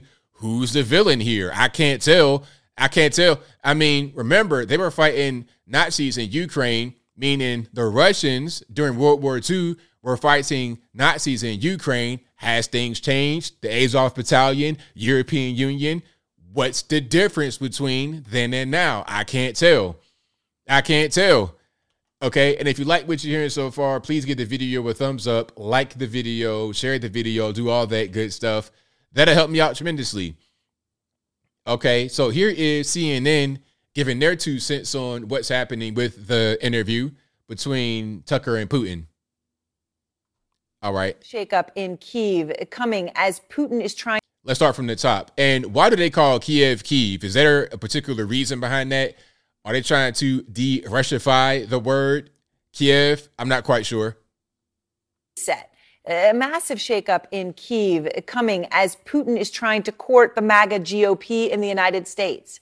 In fact, one of the leaders of the MAGA GOP is in Moscow tonight.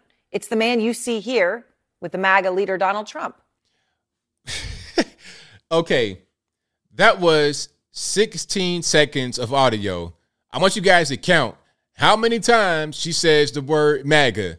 And then when you tabulate it, ask yourself if there is a specific effort afoot to try and villainize that term for anybody that is not one of them. Let's rewind and tabulate. Set. A massive shakeup in Kiev coming as Putin is trying to court the MAGA GOP in the United States.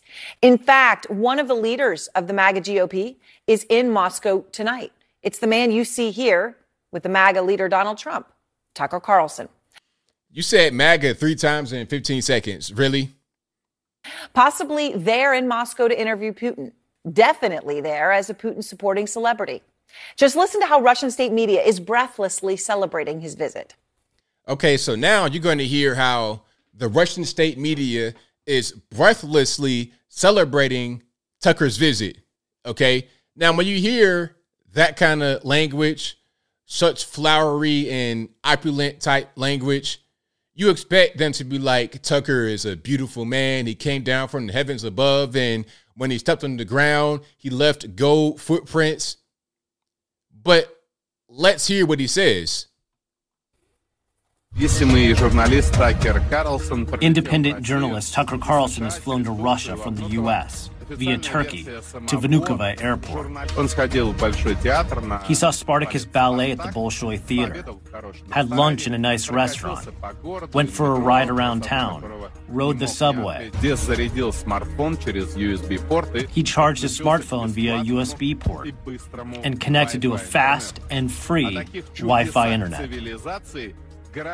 He charged his phone. Although they're knowing the details about the fact that it was during USB port may give him reason to think twice about all of this. Was that the the the, the breathlessly praising and what was was that it? Charging his phone in the USB port, going to a play. That that was it, really? CNN. I mean, really? Is that the best we can do? Is that the best that we are able to produce on this dying husk of a network? I mean, good grief. good grief. You know, Don Lemon is gone from CNN and he's going to start his own show. and it's going to be on Twitter exclusively. I can't wait. I can't wait. I hope Don Lemon is better than he was on this particular network because this is crazy. I mean, look, I'm not a Don Lemon fan, but you can do better for yourself. This, this is um Erin Burnett. Erin Burnett, if you can hear me, blink twice if you need help. Okay, blink twice if you need some assistance. We're going to come save you from the Coming News Network because this is ridiculous. Whatever you're saying right now, you can't really believe it. This is crazy. But look at them talking about him like a celebrity. Everything he does on camera, breathlessly repeated. Now, it is unclear if an interview between Putin and Carlson will take place, but if it does, it gives Putin a chance to sit down with a big supporter. It might be worth asking yourself, since it is getting pretty serious, what is this really about? Why do I hate Putin so much? Has Putin ever called me a racist? Has he threatened to get me fired for disagreeing with him? Does he eat dogs? These are fair questions, and the answer to all of them is no. Vladimir Putin didn't do any of that. I'll actually always remember watching that clip. I was standing in Ukraine 48 hours before the war began there. So, is that an example of how big a fan of Putin that Tucker is. He doesn't eat dogs, really. So you say that about somebody? I mean, but you know what? You know what's crazy? This is really crazy and cringe, and almost looks like it's fake, like it's AI to us. But then uh, this, this is 100 percent real. What's crazy is that a lot of their base eat this stuff up. They eat it up. This is just as bad as TikTok is on the brain, the brain of American people. It's it's bad. It's real bad. Well, Carlson then stood by Putin consistently all the way through. And that is why he can go to Moscow now without any fear of being summarily imprisoned. He's a hero. This was Putin's mouthpiece in the United States, somebody who had turned a blind eye to the atrocities committed by Putin because they were happening far away. Once vibrant towns turned to ruins, mass graves with dozens of bodies in the Kiev suburbs, a theater full of innocent women and children sheltering, bombed, despite the giant world's children written on the roof. More than 200,000 Ukrainian soldiers killed or injured. And- what does that got to do with interviewing Vladimir Putin? Because check it out. There's been all kind of wars happening all throughout history. There's been all kind of things that we've done in the USA. We've deleted plenty of people, kids, and everything else.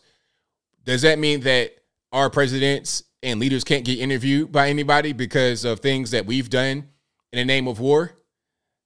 That is that is that what that means? When you guys interview Benjamin Netanyahu, and y'all and he has been the, in charge of Israel, and they have some casualties in their end of the war. Is is that a bad thing? It's ridiculous. And and again, you're a journalist. Your job is to find information. You got journalists that are right there on the ground. How are we getting these pictures right here? It's because journalists go to the war zone and they do their job as journalists. They get the information, they get the footage, they get the interviews. It doesn't matter. They they're not there to necessarily support one side or the other. That's not their their job. Their job is to get information. And if you want to present things in a one-sided way, that's not real journalism. You know, but again, I think I said it before. They kind of want to reach into communism, make that be a thing. Eh, you know, just have everything be controlled by the state, one party system, one party government. So then when you say things that the government doesn't like, then you are punished as a result. Kind of like how China does it. That's that's really what they want to do, which is why they don't say much about China on mainstream media. They kind of leave. They're kind of being quiet about China. They don't. They're tight. They're tight lipped about China, one hundred percent. So yeah, now let's look at Tucker right here. Announced his um, interview. This is not the interview, but this is him announcing it on the Twitter. And shout out to Dom Lucre for reposting this. If you guys are not following Dom Lucre, please do so. We're in Moscow tonight. We're here to interview the president of Russia, Vladimir Putin. We'll be doing that soon. There are risks to conducting an interview like this, obviously. So we thought about it carefully over many months. Here's why we're doing it. First, because it's our job. We're in journalism. Our duty is to inform people. Two years into a war that's reshaping the entire world, most Americans are not informed. They have no real idea what's happening in this region, here in Russia or 600 miles away in Ukraine. But they should know. They're paying for much of it in ways they might not fully yet perceive.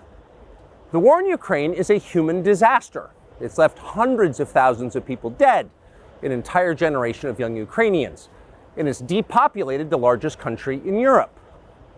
But the long term effects are even more profound. This war has utterly reshaped the global military and trade alliances, and the sanctions that followed have as well. And in total, they have upended the world economy. The post World War II economic order, the system that guaranteed prosperity in the West for more than 80 years, is coming apart very fast, and along with it, the dominance of the US dollar. These are not small changes, they are history altering developments. They will define the lives of our grandchildren. Most of the world understands this perfectly well. They can see it. Ask anyone in Asia or the Middle East what the future looks like. And yet, the populations of the English speaking countries seem mostly unaware. They think that as nothing has really changed. And they think that because no one has told them the truth. Their media outlets are corrupt. They lie to their readers and viewers. And they do that mostly by omission. For example, since the day the war in Ukraine began, American media outlets have spoken to scores of people from Ukraine, and they have done scores of interviews with Ukrainian President Zelensky.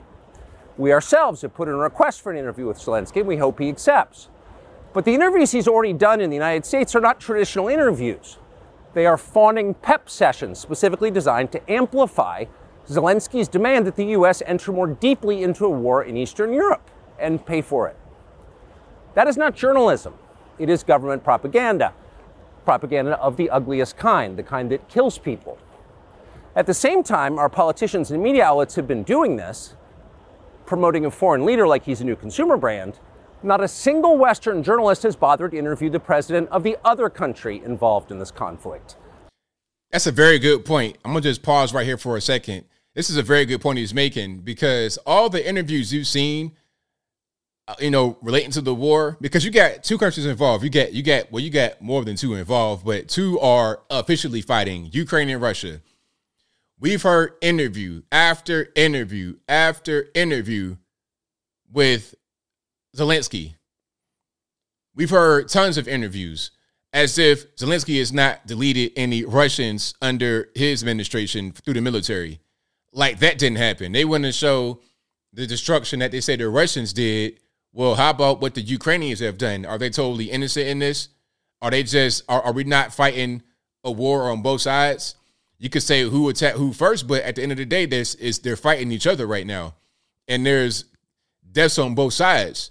But you want to interview Zelensky over and over and over again, and really all it is is a way for him to just get more and more and more and more and more and more and more money while we impose sanctions and limitations and fight a media war and a proxy war against the Russian Federation, and nobody wants and nobody wants to speak to Vladimir Putin. And it's so bad they want to censor Russian television. RT, they want to censor them. Anybody that's Russian sounding, they want to be straight up xenophobic in the real way against them. So it's good to hear the other side. You don't have to be a fan of either one or of the Russians or the Ukrainians, but information is not about who is right or who's wrong in the eyes of somebody. Give me all the information.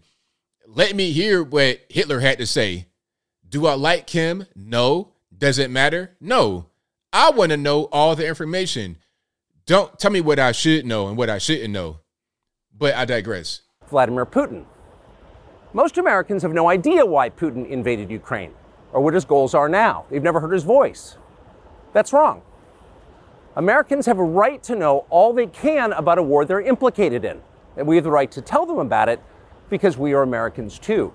Freedom of speech is our birthright. We were born with the right to say what we believe. That right cannot be taken away no matter who is in the White House. But they're trying anyway. Almost three years ago, the Biden administration illegally spied on our text messages and then leaked the contents to their servants mm. in the mm. news media. Mm. They did this in order to stop a Putin interview that we were planning. I remember that. I remember when it happened. That was a really crazy situation. You get the federal government spying and then leaking stuff and like getting in the way of journalism. This is a thing that communist governments do. This is exactly what they do. This is this is China happening right here. A democracy? I can't tell. We're not a democracy anyway, but that's a different story, and I digress. The point is that they want to say how free and open everything is while they actively act to make things less free or not free at all. Last month, we're pretty certain they did exactly the same thing once again, but this time we came to Moscow anyway. We are not here because we love Vladimir Putin. We are here because we love the United States and we want it to remain prosperous and free. We paid for this trip ourselves. We took no money from any government or group. Nor are we charging people to see the interview. It is not behind a paywall. Anyone can watch the entire thing, shot live to tape and unedited, on our website, tuckercarlson.com. Elon Musk, to his great credit, has promised not to suppress or block this interview once we post it on his platform, X. Now, it'll be available tomorrow. If you guys looking for this, today's Wednesday. If you're watching the replay on YouTube's or on your audio streaming platform, this should be available on Thursday, February 8th, 2024, from what you guys are saying in the chat. Okay. And we're grateful for that. Western governments, by contrast, will certainly do their best to censor this video on other less principled platforms because that's what they do. They are afraid of information they can't control. But you have no reason to be afraid of it. We are not encouraging you to agree with what Putin may say in this interview, but we are urging you to watch it. You should know as much as you can. Exactly. Listen, I don't want the government or anybody for that matter, especially not the government, to tell me who I'm supposed to watch or not watch. Listen, this guy's a head of state. I want to hear his perspective. I want to hear it. I want to hear from everyone. I don't care who they are. I want to learn. I want to know things. Don't hide information. This is what this this this is North Korea. Okay, where you can't know certain things. I don't I don't like that. And then, like a free citizen and not a slave, you can decide for yourself. Thanks. Now, I'm not going to stream it because they're going to censor it on YouTube, but I will cover it I will cover it, but I'm not going to stream it. They're going they, they'll definitely censor it. I already know what they're going to do, so it's kind of pointless. If they're going to censor it, then I'm not going to cover it. I mean, I'm not going to stream it. I probably I'll still cover it though, but I won't play it.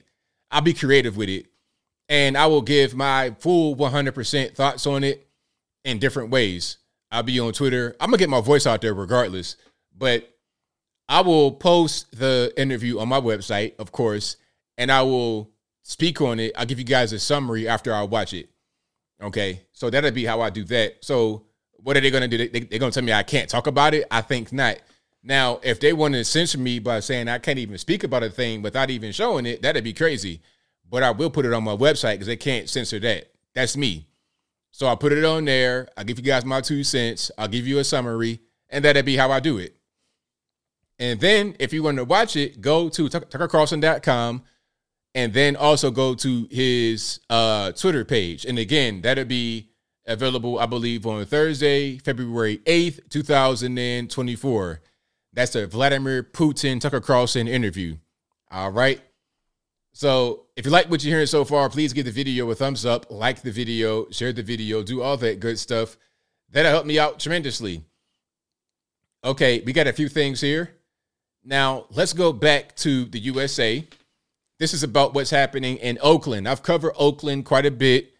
Uh, I was watching. I saw some of the comments saying, "Hey, ABL, it's not that bad in Oakland."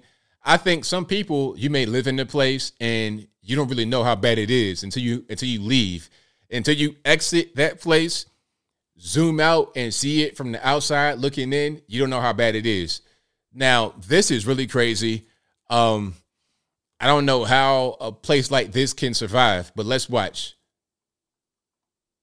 reason people in Oakland are seriously struggling is because there's no jobs. There's no way to get money, to make money, to pay bills. Everything that come here closes down. Dunkin' Donuts came to Oakland. Dunkin' Donuts shut down. Can't make it no more. We have the Starbucks right here. Starbucks gone, closed down, leaving Oakland. Can't make it here no more. We now there's a um there's a caption below what she's saying that she's not actually said. It says, if you're not rich, it's hard to survive in Oakland because there aren't any jobs. Most people don't have driver's licenses or cars to commute to near to nearby cities for work. No licenses, good grief. Just got this Raising Cane's restaurant over here. They had to close down the inside. Gone. Can't open no more. Almost every business that opens up in Oakland closes.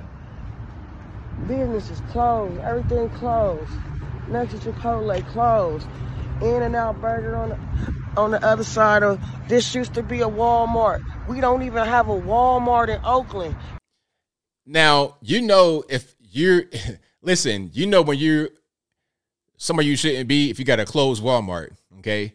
And you got garbage on the ground. That's that's a telltale sign. Garbage on the ground, a closed Walmart.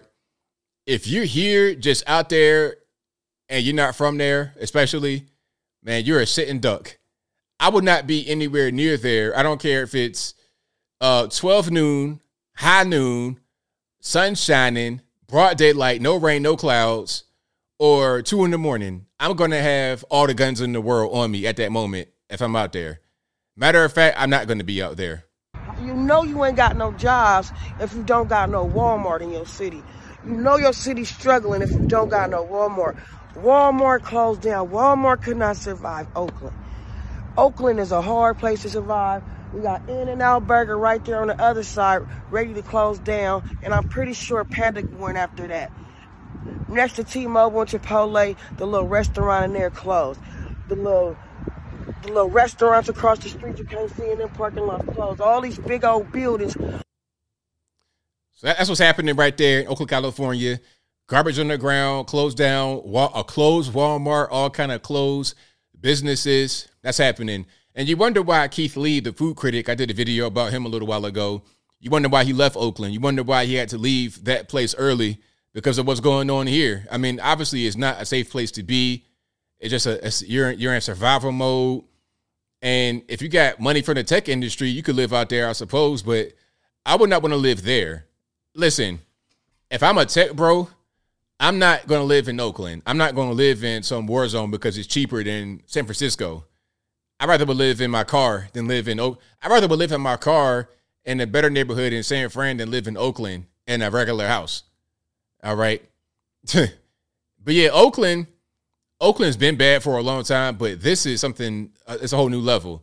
Because at, at, a, at one point, there was a Walmart, there, there were things open, but then that all shut down. So yeah, shout out to them. Okay, here's another Oakland store. Oakland's only Denny's restaurant has closed because of safety concerns. The restaurant on Hegenberger Road near the Oakland airport had been at this location for over 50 years. So that's what I'm saying. You had some things that were open for a long 50 years it was open and now it's gone because of safety, not because it's, you know, not booming. Remember the In-N-Out burger I, I covered, it was a good location. A lot of money was being made, but okay, when you go out in the parking lot, people are getting deleted. People are getting beat in the head with pistols and robbed at gunpoint and carjacked. I mean, you can't have that going on. The company says it was not an easy decision, but the safety of Denny's employees and customers is its top priority. The area of Hegenberger Road is plagued by robberies and car break ins. Just this week, a 21 year old visiting from Texas was filling up his rental car at the 76 gas station. Got caught slipping near the airport when he and his friends were robbed at gunpoint. Imagine pumping gas in your car in the middle of the daytime. That's what I'm saying. This is why I said I don't care if it's high noon, 12 noon, 2 o'clock in the morning. I'm going to have all my guns on me. I'm going to have all my guns on me. And a matter of fact, you know what? The best thing to do would be to not even be in Oakland at all. Okay, if you got to get gas, go far away. The In N Out Burger nearby is also closing its doors. Starbucks, Black Bear Diner, and others have already left the same area. So these businesses were there for a long time. They were active, they were getting money, but the crime is so bad. I mean, you just, you know, you, you, it's it's terrible, man. And this is why California. I don't know what you guys are gonna do, man. It's it's it's rough. Here's something else. Um, this kind of reminds me of the whole Atlanta situation. Atlanta, Georgia is nowhere near like Oakland at all. It it's it, Atlanta comparatively is safe. For real. It's certain little neighborhoods I wouldn't be in. Like when I go to the airport and you're gonna be like right there in East Point, College Park. Um, if I gotta get gas in my vehicle, like I, I park in one of these little um in one of these uh these little shuttle places that's close to the airport, but not right on the airport. So I park my vehicle, get in the shuttle, and I go to the airport, get, do my flight, whatever, come back, and I go back to the shuttle place, and then I'm driving out. Now, I may have the idea to get gas at a nearby location, but I got to remember I'm in East Point. I'm in College Park. I, I'd rather not. There, there was one place I went to. I used to go to all the time before they changed. They got bought by a different company.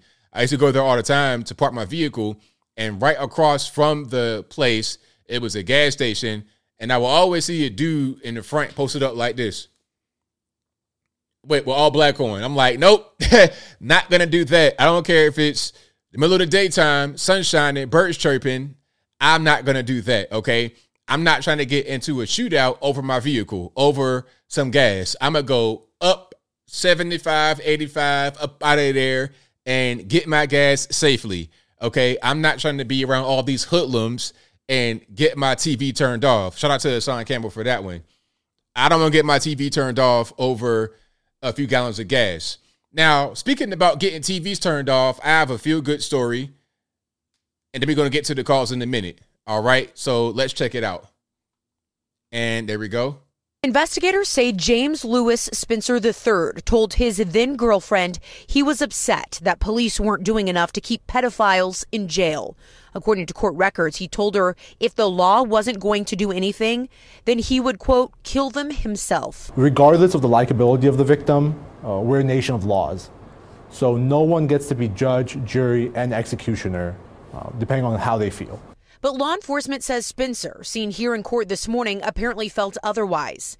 Back in May of 2023, someone spotted 37 year old Sean Connery Showers' lifeless body in a ditch next to a park on Northwood Drive. His cell phone found under him led police to a shocking discovery involving Spencer. They were communicating using a, a social media app.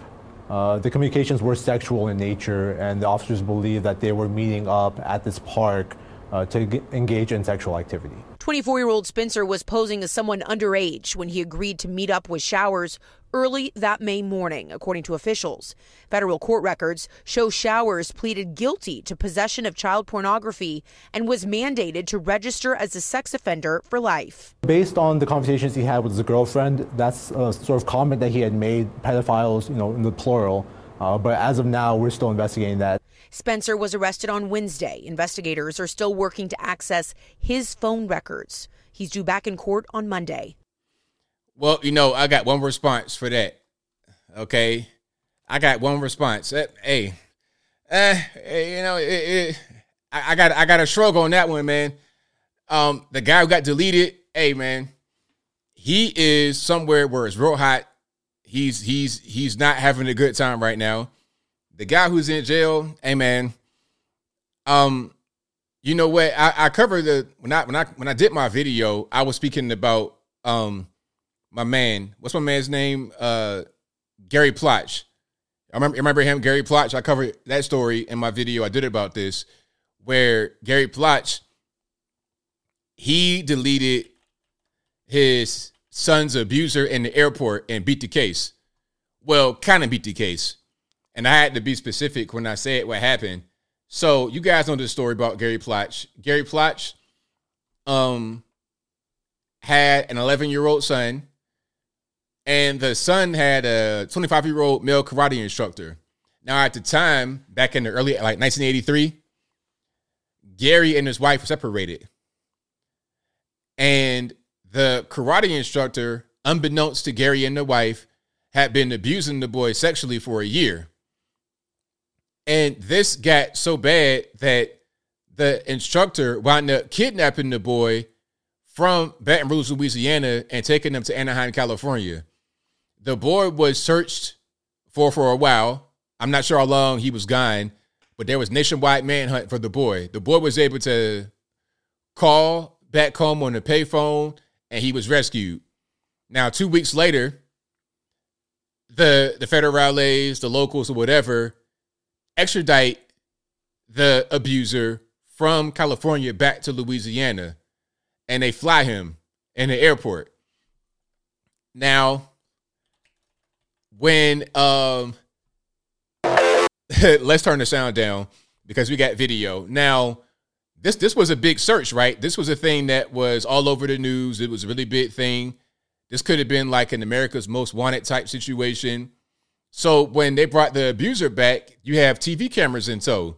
The police were there. Everybody was there at the airport waiting on this guy to get off the plane. Now the authorities were there, the TV cameras were there, but so was Gary Plotch waiting in the cut in the airport wearing a disguise, glasses, a hat, and all of that. Like sunshade, so you couldn't see his eyes, you couldn't see who he was.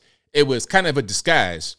Now he's at the payphone back in the 80s, of course. He's got payphones on the wall. 1983. He's on the payphone with his back turned so you can't see his face, but he sees the abuser coming down right behind him. And you're gonna see what happens right here. They're not gonna show the bullet or nothing crazy like that, but you see the guy right there in the orange, red type long sleeve shirt, walking with his hands cuffed. And then I'm gonna pause it at a certain point so you can see what's happening. So there is Gary Plotch right there with the white hat, right behind the guy, and he pulled his pistol, banged him one time in the airport. Boom, hit him right there on camera in front of the police. All of that. D- deleted this guy right in the airport. Now he was charged with second degree murder, and the jury refused to convict him on that.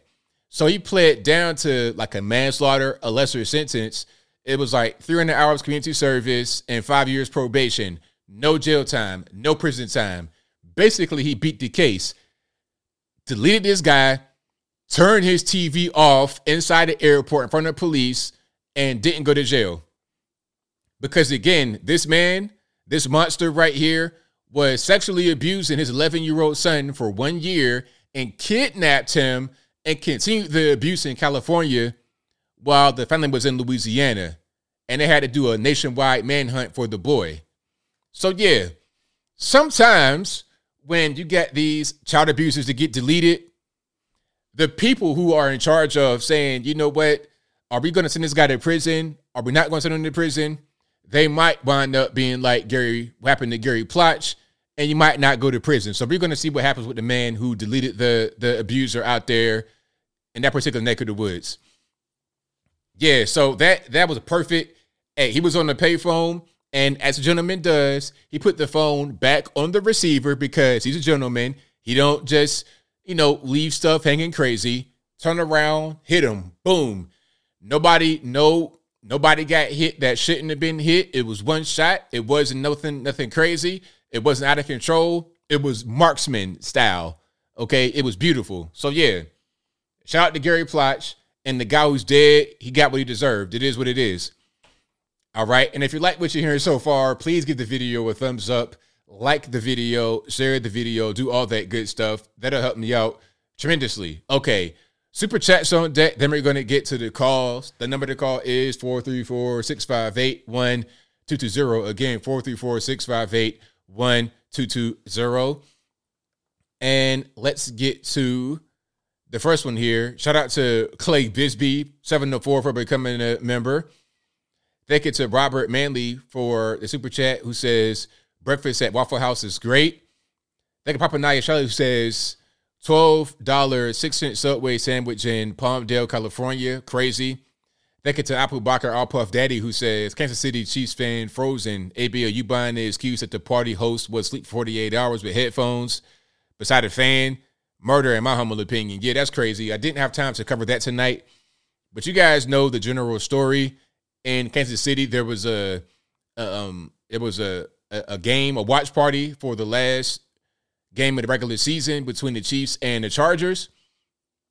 Um, a guy hosted with some of his high school buddies. These guys are like my age in their late thirties, and um, three other buddies wound up there at the end of the party what happened was um, they were found outside of the home that the host was renting in Kansas City. They were found outside, frozen. Now I don't know if they were frozen to death or if they just froze because they died before and they were outside and they were just there.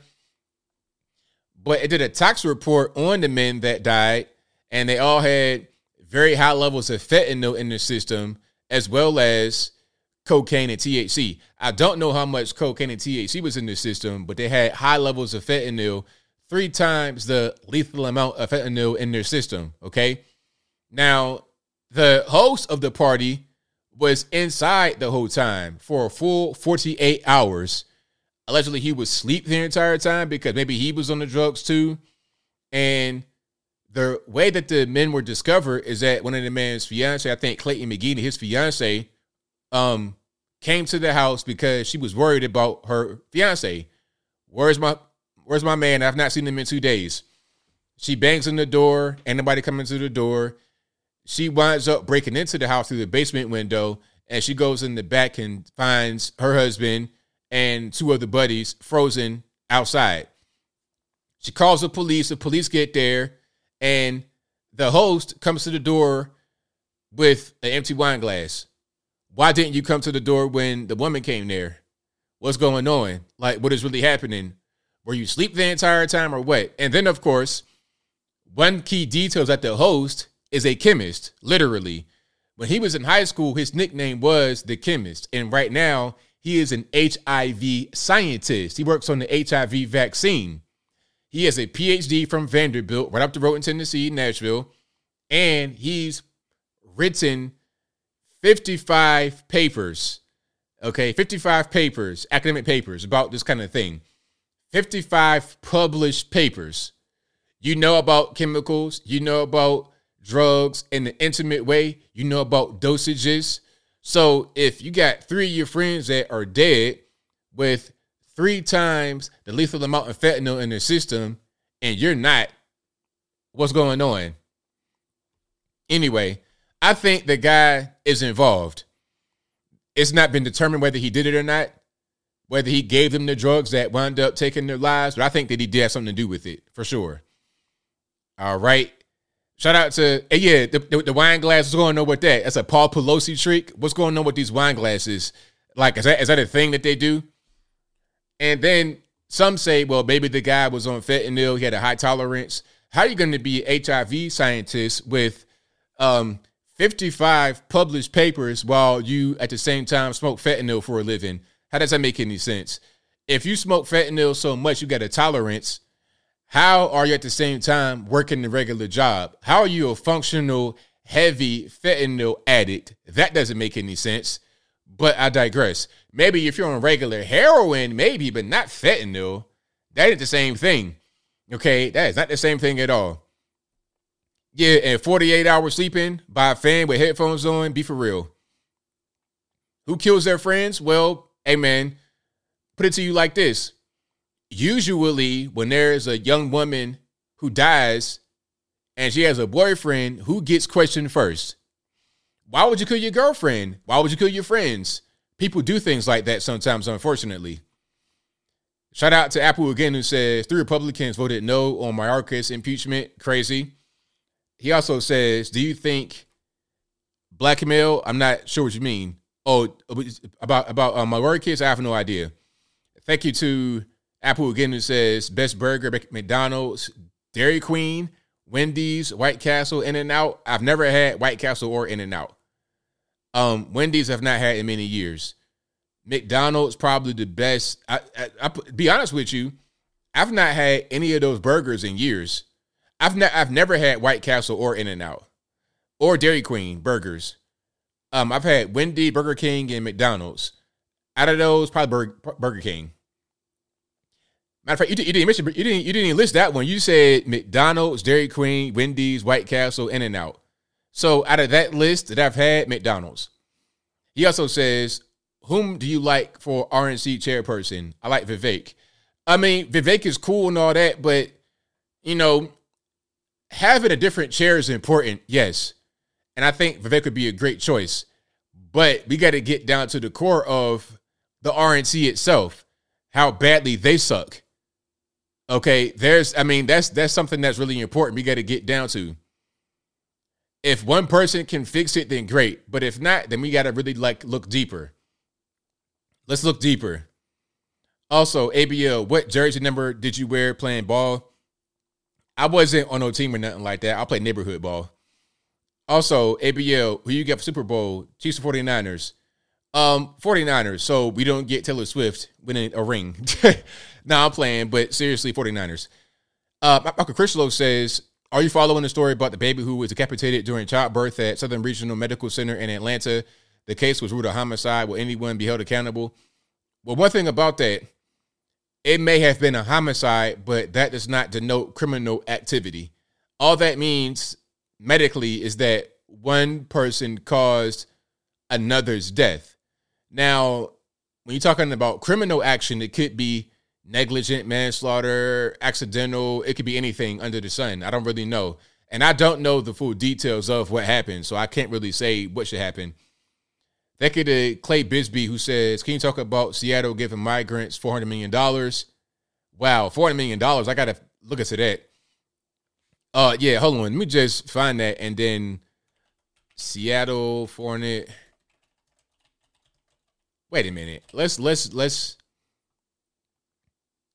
Okay, so this is from mynorthwest.com. Washington Democrats diverted $460 million to illegal immigrants in 2023. wow. Okay, I'll, I might do a video on that one. Thank you for the tip. Thank you, Tyler Boy for Life, who says, something wrong at our border. I see what you did there. Uh, thank you to CAD Stance for the dancing emoji. I appreciate you for that. And thank you to What the who says CNN is a parody of itself. 1000% correct. All righty. Shout out to you guys. You guys are the best audience anywhere on these interwebs. If you like what you're hearing so far, please give the video a thumbs up, like the video, share the video, do all that good stuff that helps me out tremendously. And let's get to the calls. The number to call 434 658 1220. Again, 434 658 1220. Thank you to you, Alden, and thank you to you, Christine, on the Facebooks. I'm taking calls right now, Alden, so thank you. And also, almost forgot, RIP to the big homie, the triple OG, Toby Keith. RIP Toby Keith. And also, again, as I've said before, RIP to Carl Weathers. All right. Two greats gone too soon. So let's get to the calls. There's also an email for Skype. If it doesn't work right, don't blame me, blame the white man because it ain't my fault. All right, let's get into it. Let's let Skype start up. It's taking the sweet old time. There we go.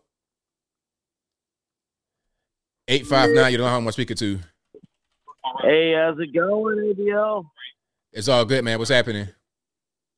I, I mean, I was watching that uh the um with Joy Reid making that little slip up, you know. And it seems like a lot of these journalists here, they have a separate opinion what they uh, produce on law, uh, produce on uh, television, and you know, and they probably scolded her for it. You know, you know, I mean, bleeding heart liberal. She always probably is very anti-war, as much as much as I am. War is causes a lot of problems, especially our economy right now with inflation and putting putting ourselves into debt, fighting for somebody else's war. Everybody feels the sympathy, but obviously, CNN has another uh, agenda. You know. Mm-hmm. And it's crazy. And I really, I, you know, I guarantee you, if she would have said, if she wasn't reflecting what she was saying, if she says, look, I'm just straight up anti war, I guarantee you, she'd be right in Carl Tuckerson's position, and they probably would end up firing her for some random, real re- weird reason. And I can see that from happening pretty soon anyway. All right, but we'll see, we'll see what we'll see what's going on. We'll see what happens. That's true, yeah. And also, I was calling up. I'm kind of, I'm, I'm becoming really black pilled.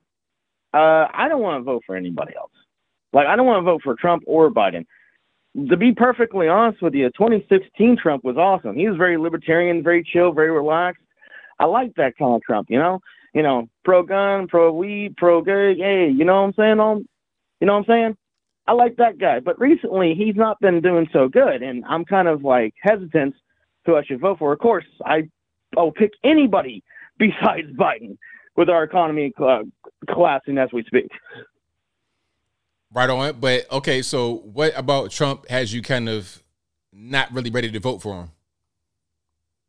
Well, I mean, he he said he's going to legalize marijuana, and he hasn't. He almost killed. He basically put a hit on Julian Assange. That's the guy who basically exposed the uh, Podesta emails. Like, why are you trying to kill the guy who basically had your back, who basically got you to, uh, got got you to be be president, just exposing the the uh, the DNC for for their uh, you know CP, their cheap pizza kind of bad habits, if you know what I'm talking about. okay. And not only that, he supports red flag laws. Trump supports red flag laws, and I'm like, come on, you you say you're pro gun, but yet you do this stuff. Come on, man. Right, I got you. So I'm kind of hesitant to vote for either one of them by this point. You know. Well, who's Not better? Only that I mean, what's happening? What's happening with Ukraine and you know Russia and stuff like that? What Biden's doing? Guess what? He did it with Saudi Arabia with uh, with with with the Turks. So if it comes down to it, even even with the whole you know Israel and Palestine thing, you know dang right Trump's going to support Israel 100% of the way, even with like bloodshed and violence. So he's going to be just as bad just as bad in war. The only difference is he's not really targeting um, Ukraine and Russia. It's more like Israel and Palestine most of the majority of the time. But why why would he get involved with war when his whole thing was not being involved with war? Because under Trump, we didn't have all this stuff going on. Oh, you're not wrong. You're not wrong about that. But the recent attack from uh, Palestine, you know, dang right. If that if that would have happened when he was uh, when he was under as president, we would have been going to war by this point. And he, a lot of his backers, a lot of the people who he, he basically helped him get there are pro-Israel. But that, I mean, like if we're not boots on the ground now under a more pro-war administration, why would be be boots on the ground under Trump, who was not a pro-war administration? It doesn't make any sense. Well, he uh, don't get me wrong, like we are a lot more deep shit now compared compared uh, compared to Trump. I mean, like Biden not only destroying our economy, but he's sticking his nose into Russia, Ukraine stuff. But the Israel Palestine thing, regardless of who's, who, regardless who's parent, uh, who, regardless who is president or not, we would have been in that conflict already. Yeah, I can't I can't agree with you on that one, boss. And also, I mean, there is some kind of weird ties from Epstein and the Israeli government, which is kind of a bit sus. You know what I'm saying? Okay. So I mean, he went from like the libertarian, you know, candidate that I feel like I, I feel like I like now, but now he's like going back from his promises and completely ignoring it. And don't get me wrong, under Trump, the economy was fantastic. I will give you that. My if I look, I looked at my past, my tax my my tax stubs. I was making more money. Not only that, I had a three thousand dollar bonus thanks to that son, uh, son of a gun. So I'll give him that. So anybody besides Biden, I would appreciate most definitely. There and I go. don't even like Chelsea Gabbard. Chelsea Gabbard is like, it's just like a Bush administration all over again, you know? Right on, man. Well, th- well, thank you for the call as always, man. Definitely appreciate you. Hey, no problem, man. Uh, uh, enjoy the show. Uh, enjoy the call, man. I see you later, bro. All right, now take care. Lucifer and Libertarian out, man. Bye. All right, shout out to the call. And shout out to you guys for being here. You guys are the best audience anywhere on these interwebs. Just keep on rocking and rolling. Let's go to 205 on the line. Who am I speaking to? Hey there, ABL. This is uh Jason calling from uh, Al- Alabama. All right, man. What's going on? Oh man, uh, nothing too much. Uh, I was wondering, uh, kind of related to the Tucker Carlson thing. Uh, are you familiar with the Coach Red Pill? Yes.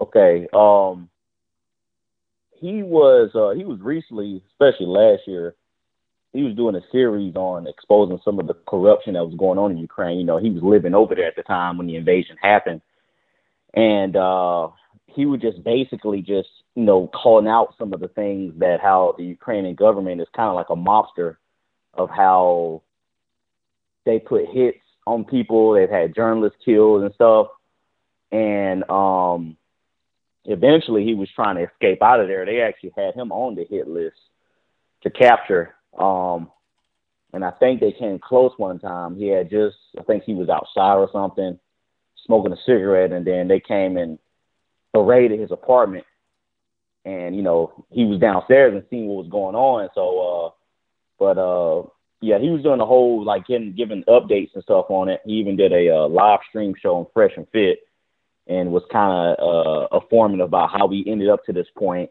with Ukraine and Russia and why they invaded. He gave a really informative uh, outlook of things that was going on, like behind enemy lines.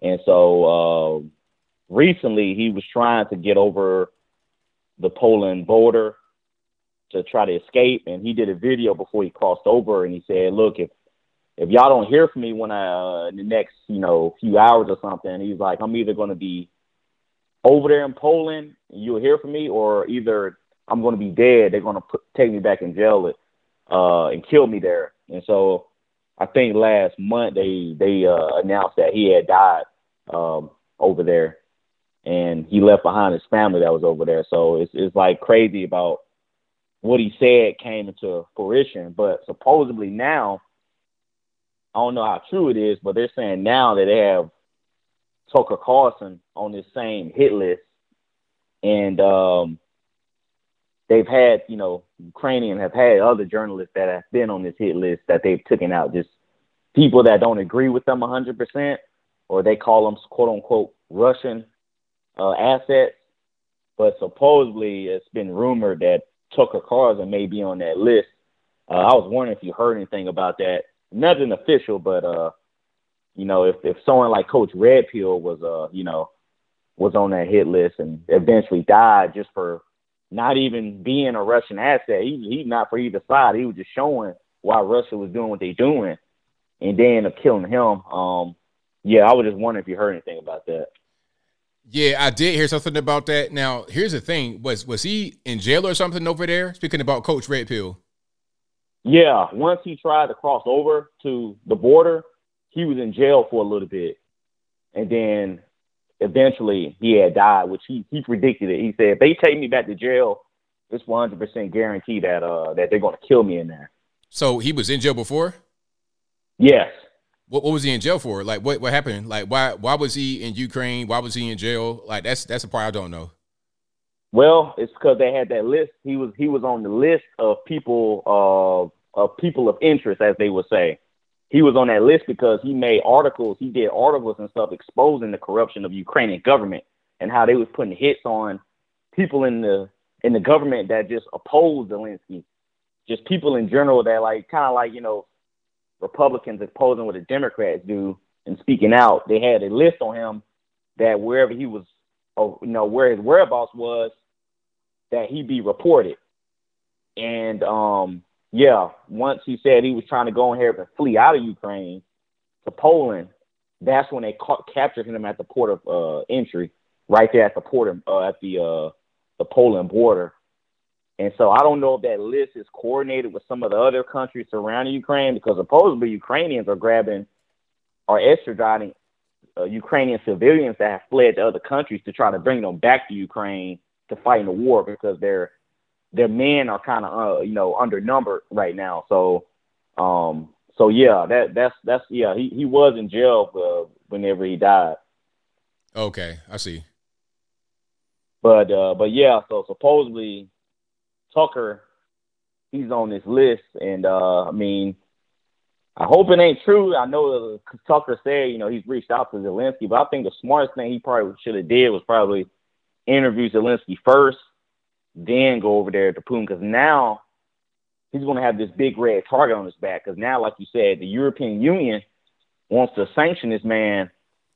You know what I'm saying? Just for him interviewing, you know, Putin.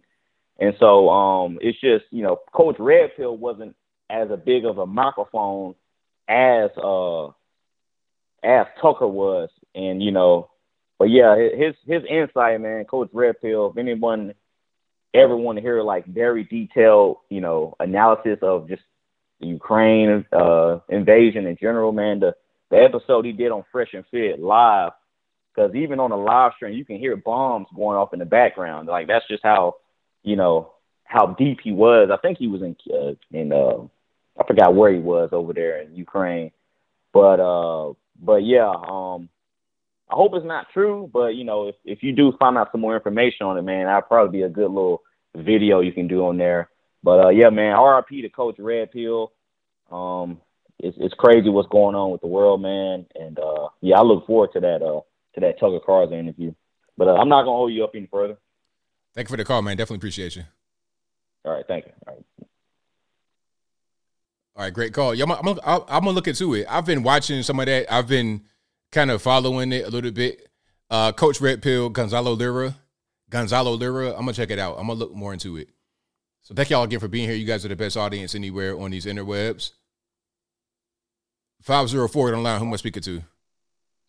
Hey ABL, it's Alien Spaceship. All right, man. What's going on?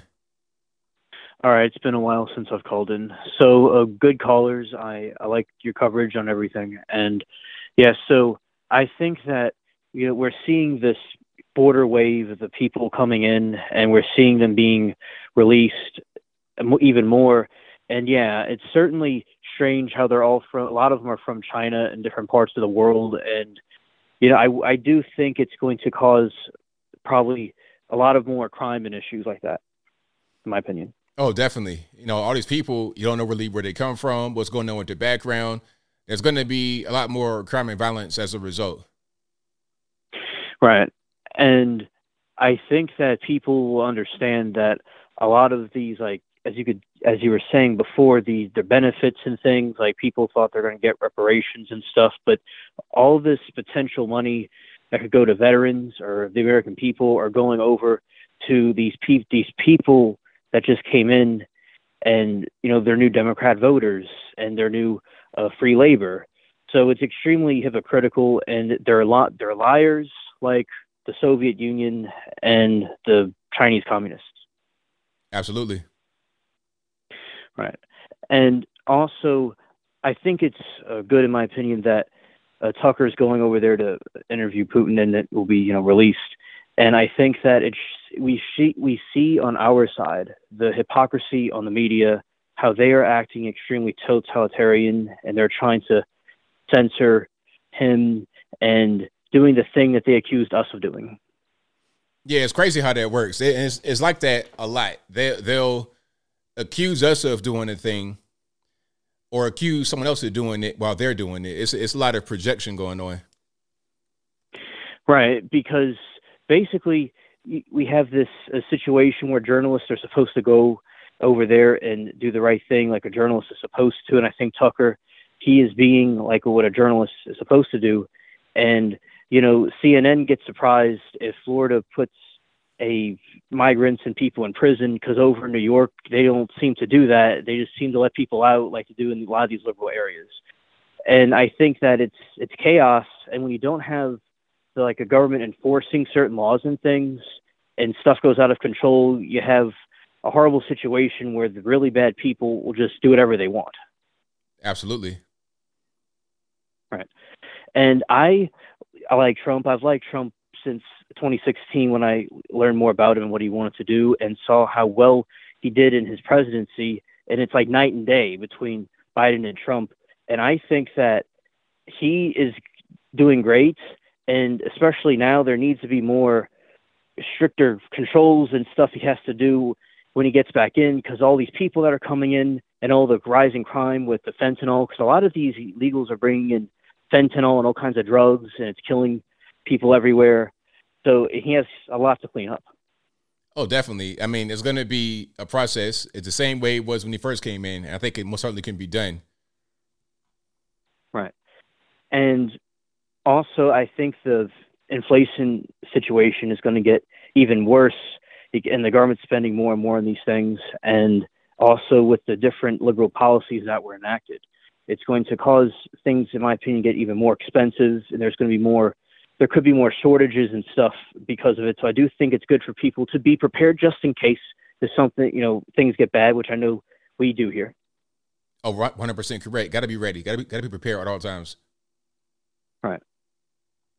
And also, I think that more people will get red pilled and more people will see on the left, which I think is happening now more and more frequently, that that their side is not really for them.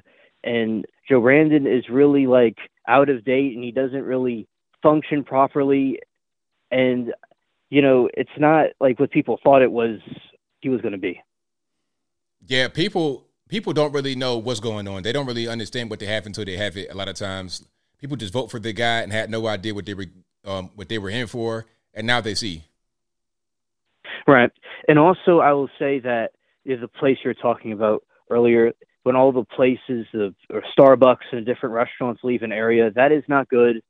And people, you know, the crime rises and stuff. I do agree with that. People should try to vote for policies for the areas to not become like that. And there is times where people should stay away from certain areas. I agree with you. Like, I don't live in Atlanta, but yeah, like Atlanta, for instance, there's certain gas stations you would want to go to over other areas because I know of some areas that are kind of like that in this region. it's like they have some a lot of, of crazy people out there. Absolutely correct. You know, it's just a little bit of common sense. You got to understand where to go and where to avoid for sure. Right. And okay, uh, thank you for taking my call, ABL. That's all I have to say. Thank you for the call. Definitely appreciate you. Okay, bye. All right. Thank you to Alien Spaceship for the call. Let's keep on rocking and rolling. The number to call 434 658 1220. 904 the line. Who am I speaking to? Hey, yeah, my name is James. How you doing, brother? I'm doing well, man. About yourself? Man, uh, I, you, I, I, I just turned you on YouTube, and you were talking about the the guy that uh, was at the payphone and shot so and so, or you know what I mean, for uh, his son's thing. You know what I mean? Yes. Now that story did that generate out of Jacksonville, Florida? No, that was Baton Rouge, Louisiana. That was Louisiana, okay. Because in Jacksonville, Florida, I worked with that guy for about a year, laying floor covering, and it was in Jacksonville, Florida, that Channel 4 News was uh, a CBS affiliate at the time, and they were running a live camera. And they were the only ones in town that run that live camera. When all that went down, they got their affiliation taken away. Now they're called News 4 Jax mm, in wow. Florida. Really? And uh, yeah, I mean, and because he wound up suing that company, News 4 Jax, here in Jacksonville. And the rest of the story is they don't tell you much about it, but he won four point something million from this company and his lawyers through Farah and Farah. And uh, this guy's never laid a floor again in his life. So I, am a little bit confused here. Are we, we are we talking about talking about the same guy that was in the airport who um deleted his uh sons? Yeah. Of, okay, so there Yeah. was a it was a. Jacksonville news crew in Baton Rouge doing that. Mm-hmm. Oh, okay. And at, at the time, Channel 4 News was a CBS affiliate, but they kept the cameras going live and they were told to cut the feed. And they never did. And a lot of people got fired and they lost their affiliation with, with, with CBS. And now Channel 4 in Jacksonville has been uh, independent news lately. Uh, For the last, I don't know, 15 years now. It's been, it's been at least 15 years, right? Um, this was in the early, this was in the early '80s. This was like 40 years ago. Oh, Okay, well, it's been a long time because they, they were Fox and they uh, they were CBS, ABC. They kept going around, and now they're independent now. But anyways, I remember that story being here in Jacksonville. I remember that story. That was a hell of a story. Wow, had no idea. Yep, and you know what? I don't blame the man for doing what he did. I do not blame him for what he did. Uh, you you and me both. Exactly. ABL, like I say all the time, you got a great show. We love you, brother. Thank you for the call. Definitely appreciate you. All right, thank you, brother. All right, so shout out to my man for the call. And if you guys were kind of confused what he was talking about, I was speaking about Gary Plauche earlier.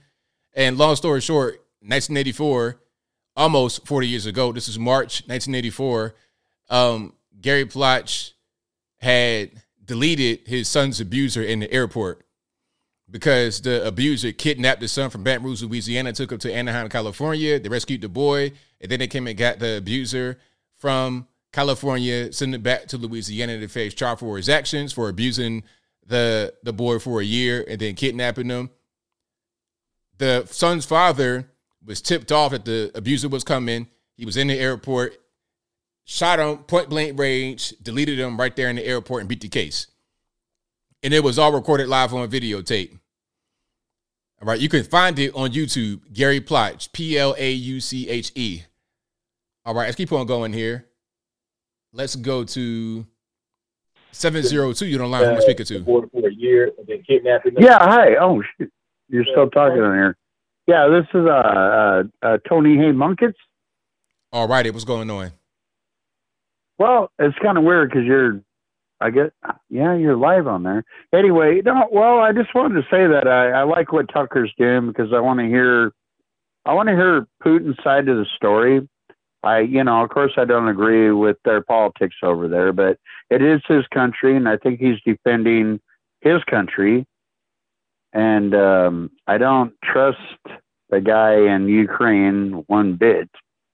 You know, I think he's, I think that's just a money laundering scheme, what he's doing. But also, I wanted to say that uh, my friend, my friend's been going down to the Arizona border for uh, like three years now, and she goes down there, and they don't agree with people coming across the border, but what they do is that they try to help the children, and um, it's all sorts of kids that come there by themselves. They drop them off there by themselves. And um, she's seen nine year old girls pregnant. Uh, there's all sorts of horrible stories I could tell you. But there's, they try to get their, you know, they give them Bibles and coloring books and try to help them, you know, and then they give them a number that they can call if they need help. And they try to get numbers from them to where they're going to so they can track them and make sure they go, you know, because there's like over a 100,000 kids that are are missing that have crossed the border. And uh, anyway, she's down there. She just left. She's down there again, and um, this time the cartel is really getting on her ass. And and um, you know, I love her to death. She comes all the way up from Washington State and uh, goes all the way down there. And you know, she tells you know God's on her side. She ain't afraid nobody. And she sit there. She'll sit there and they just have little lights that go off, you know, at the holes in the walls. And she don't know who's there, and she goes run right down there, you know, and she's not afraid. But this time, um, they had told the kids and stuff because they were they got aware of her, personally aware of her, and um, they went. They told them not to talk to her, not to take any gifts from her or anything from her, and um, you know, God always protects her. God actually told her this time to get the hell out of there, and um, she did. And you know, she's going back home, and you know, I was worried about her. I, it's just scary. You know, I, it's scary what the cartel does. Nobody goes through the border without paying the cartel. Nobody. And I think uh, a lot of our, you know, when we wonder why our politicians, our congressmen, our senators, you know, they say all this stuff when we vote for them, they get in there. You know, I think a lot of them are bought and paid for. And uh, maybe they're fearing for their lives because they can't, you know, they're afraid to do anything against these people because they'll cut your head off. You know, these are evil people. And um, anyway, it's just, uh, I just wanted to give her a shout out for what she's done. And I want people to know that this stuff is serious you know, um, the stuff that goes on down there at the border, it's not just, you know, you know, people coming across, which is horrible, but it's um how they come across and who's paying for it and why they're coming across. And it's it's just really scary. Right on, man. Well, thank you for your call. Definitely appreciate you. All right, thanks. All right, shout out to the caller. Let's keep on rocking and rolling. Let's go to 504 to the line. Who am I speaking to? Hey, ABL. Yes, indeed. How's it going, brother? It's all good, man. How about yourself? Doing well, man. Doing well. Thanks for taking my call. my name is uh, Sergeant Sergeant Mode, man. Uh, I'm a actually a African American young man. Well, just turned 45 a few weeks ago uh, Trump supporter. Uh, not sure if you've had anyone on your show, man. Uh, since then, uh, that was actually at the Capitol on January 6th. I was actually there. I have video, I have footage, I have pictures of everything that happened that day. And it, it's amazing that when you possess information that people are not privy to, that no one, especially in the black community, nobody wants to hear it. Mm-hmm. Nobody, nobody wants to see it. it it's oh well, uh, the news said, and I'm like, well, ma'am, I was standing right there.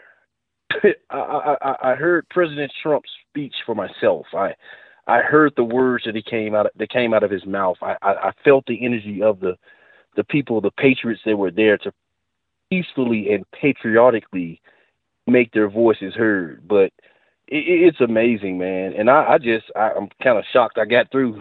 Hmm. Been listening to your show for a little while now, man. I just want to call in and tell you appreciate what you're doing. Appreciate what you do, man. Keep up the great work. Keep your head up. Uh, it, it's great to see uh, other, and I don't, I don't, I don't, I don't walk around with the uh, the black label on my back. I'm a black man. I'm a black man. I'm a black. I, I just consider myself as a man. Uh, retired United States Marine. Uh, served 10 years uh, on the SWAT team with Orleans Parish Criminal Sheriff Department there in uh, New Orleans uh, I've, I've, I've given my life uh, to this country, uh, and and and I'd be doggone it to just sit back and and watch Joe Biden just basically destroy this country, man. It, it's sad to to see what is going on, and and and to see, uh, you know, I, I refer to our people, uh, but um, it, it's sad to see how black people have been so duped into this uh, you know, like Joe Biden said, if you don't, you got to decide whether to vote vote for me or Trump. You ain't black, and I, I'm starting to think he, he probably had a little bit of truth to that because we fall for it every single time, man. We're sending all this money to the Ukraine. We're sending all this money to China. We're sending money to Israel. We're sending money here, there, and everywhere. But we still have homeless veterans, uh, some of in which whom I served with, uh, that are on the street that can't get any help, can't get a hand up, not necessarily looking for a hand out, but just someone to reach down and give them a hand up to bring them back to civility.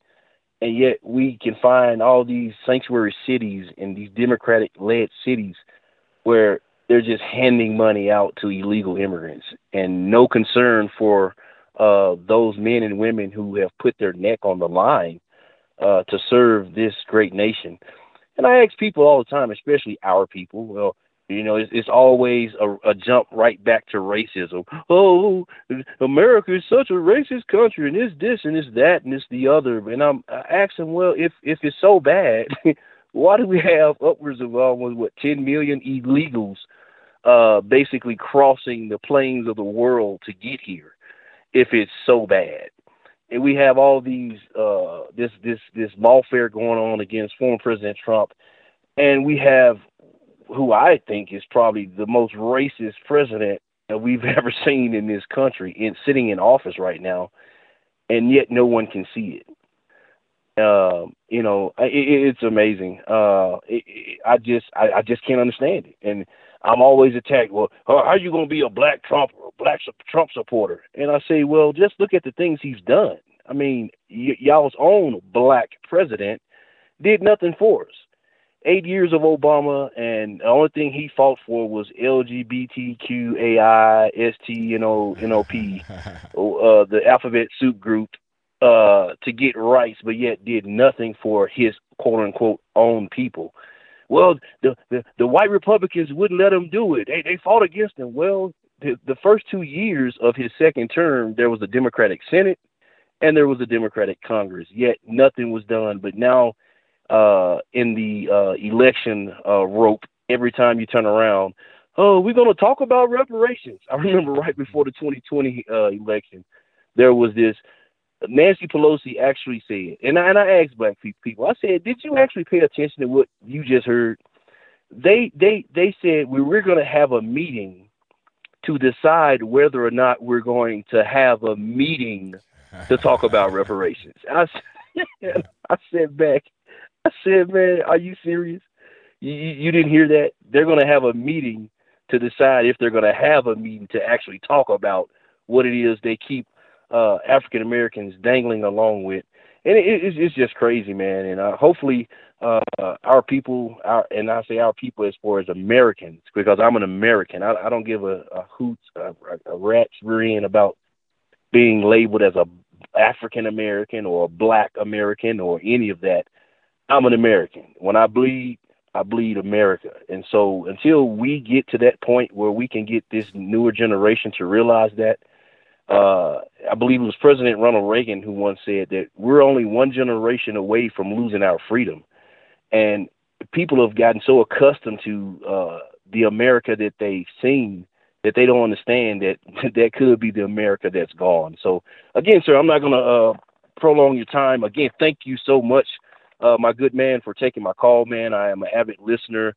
Uh, I own a funeral service here in Denver, uh, so a lot of times, uh, at nighttime when you're on, I'm cruising around picking up, uh, let's say, cases to take to the funeral home, man. So I enjoy your show. Again, thank you so much, sir, for taking my call and have a wonderful, wonderful night. Thank you for the call. God bless man. America. Thank you, man. Appreciate you.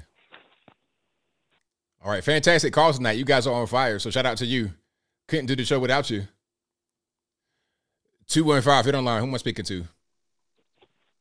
Hey ABL, how's it going? It's all good, man. What's going on? Hi, yes. Um so yeah, basically, you know, it's it's it's it's, not looking good for Joe Biden. I'm gonna be honest with you. So basically, Joe Biden at this point, he's getting to the point where it's like, oh, you can hear. Sorry, I that. sure can. You ain't fix it yet. Come on, man. We got to get it together, man. Get you a nine volt battery, get Yeah, you a right. ladder, and get it together, man. Yeah, gotcha. Yeah, but I'm outside now. So basically, so it's funny. Everybody at work that I work with that says they hate Trump, right? The reason why they said that Joe Biden is is not good and they want him out of office, they said sending money over to Israel, Ukraine, Palestine, and well, not the border crisis, but that's a lot of people up in New York saying that. Because in Philly, we don't have that problem as much as bad as they do, but there's probably some aspects here in Philly, but it's not like New York or Chicago what they're going through. Nothing crazy like that. Right. But yeah, yeah, they say. Oh, go ahead. Sorry. I was saying I was I was agreeing with you. Go ahead. Yeah, so the, pretty much he said send the money over to Ukraine, still funding these wars that we don't have no part in. And these are people that hate Trump. They're like, dude, I, Joe Biden has got to go. We need somebody else. Now, now I hope they take that same energy into the voting booth and do something different. That's that's the key. Yeah, yeah, that that's the key. Stop believing all the lies from the mainstream media, but then at the same time, look at Joe Biden, what he's doing, and and say to yourself, okay, he's not really, he's not doing a good job. So some people are just gonna be like, well, we're not gonna vote at all, even though voting. Some people say voting doesn't work. We've tried voting for years and nothing's changed. It's like, well, you got to look at what you're doing. Who are you voting for? That's the problem. That's the key. A lot of people still don't know that yet. It's who you're voting for. Right. And they say, well, the Republicans are corrupt, the Democrats are corrupt. So I want to ask you, ABL, how was like, it's like I wanted to tell these people, or tell myself, but it's like, how would like to tell who's not going to be a good candidate? Like, if they say stuff like, "Oh, uh, I believe in funding Israel," like listen to you got to basically listen to them in the, in the debates and see what they support and where they stand, and then you'll have a good idea of who they are and if they're going to be a good fit for your community or not. Is that correct? Um, I, I didn't I missed your question. Sorry. Um, basically, to know that you're voting for a good candidate is basically you got to listen to them in the debates. Like, what, what, well, like, what do they stand for? What do they believe in? Yeah, definitely. Like, you got to you got you got to hear Yeah. the actual what what they're going to do, how they're going to impact your life. Why would you vote for them? You got to hear all that, and then that'll tell you whether or not they're a good candidate. And you got to hear some good questions that are asked because sometimes when these candidates go on television, you know, if, they, if they're a leftist, especially, I mean, really, if you ask me, I would say a leftist automatically bad, but if you really want to hear what they got to say, listen to some tough questions. And a lot of times, the problem with leftists is that they don't go on platforms that ask them tough questions. So maybe they go on a podcast like a Joe Rogan or something like that, and then they get asked some tough questions. If they go on MSNBC, you know, it might be a little bit biased. Yeah. So sometimes that could be a hard determining factor upon which to judge somebody because they're not really getting asked um, hard hitting questions. And then it's, and the same thing is true in the reverse. If you get, let's say, a Donald Trump to go on CNN, you know, it's going to be a thing that's made to make him look unf- un- to unflattering, to be like a hit piece, an attack piece. So you really got to do a lot of your own research too, because sometimes whatever you see on Mhm. television, even if it is them being interviewed, it's not all the way 100% accurate rep- representation of what they really stand for. Yeah, that makes sense because a lot of times I always do my own research, and I'm gonna tell you what with Nikki Haley, uh, I I was listening to her talk. We should fund Ukraine, uh, keep funding these wars. I was like, yep, warmonger. Once I heard a few months ago, once I heard her say that, and I was watching one of your videos, and when you were covering it, I said, yeah. And I seen, I think I don't know if it was you that did the video, but another video where they showed her that she switched her stance, that she didn't believe in that stuff back then, and now she's sw- changing her stance just to get elected. I said, yeah, no, she's just a typical DC politician. That's all she is. Mm-hmm. Pretty much. Yeah. All right. Well, thanks for taking my call, ABL. Thank you for the call, man. Definitely appreciate you. All right. And I'll have those batteries changed. I promise. Yes, please do so. Thank you. Yeah. Let me not make promises. I'm going to just do it. All right, man. Go ahead. All right, shout out to the caller. Yes, please, sir, change your smoke detector battery. Anybody trying to hear that chirping at all, and you wouldn't be safe in your house, okay? If my dad was here, he'd be screaming in the top of his lungs like, yo, change the batteries, boy. That's what he'd be saying. All right, let's keep on going. 773, you're in line. Who am I speaking to? ABL, it's retired Chicago police officer friend. Thanks for taking my call. ABL, uh, the one story with the uh, three friends that uh, died in the other guy's house and then all that, the guy uh, did not uh, die. His friends did and, and froze to death, apparently. Um, first of all, uh, you know, you have, they said it's not a murder investigation. It's not a murder investigation until it becomes a murder investigation when the evidence shows that. They, you know, the police are going to follow the evidence. But did you notice, ABL, that that guy committed himself into rehab? You noticed that, right? Yes.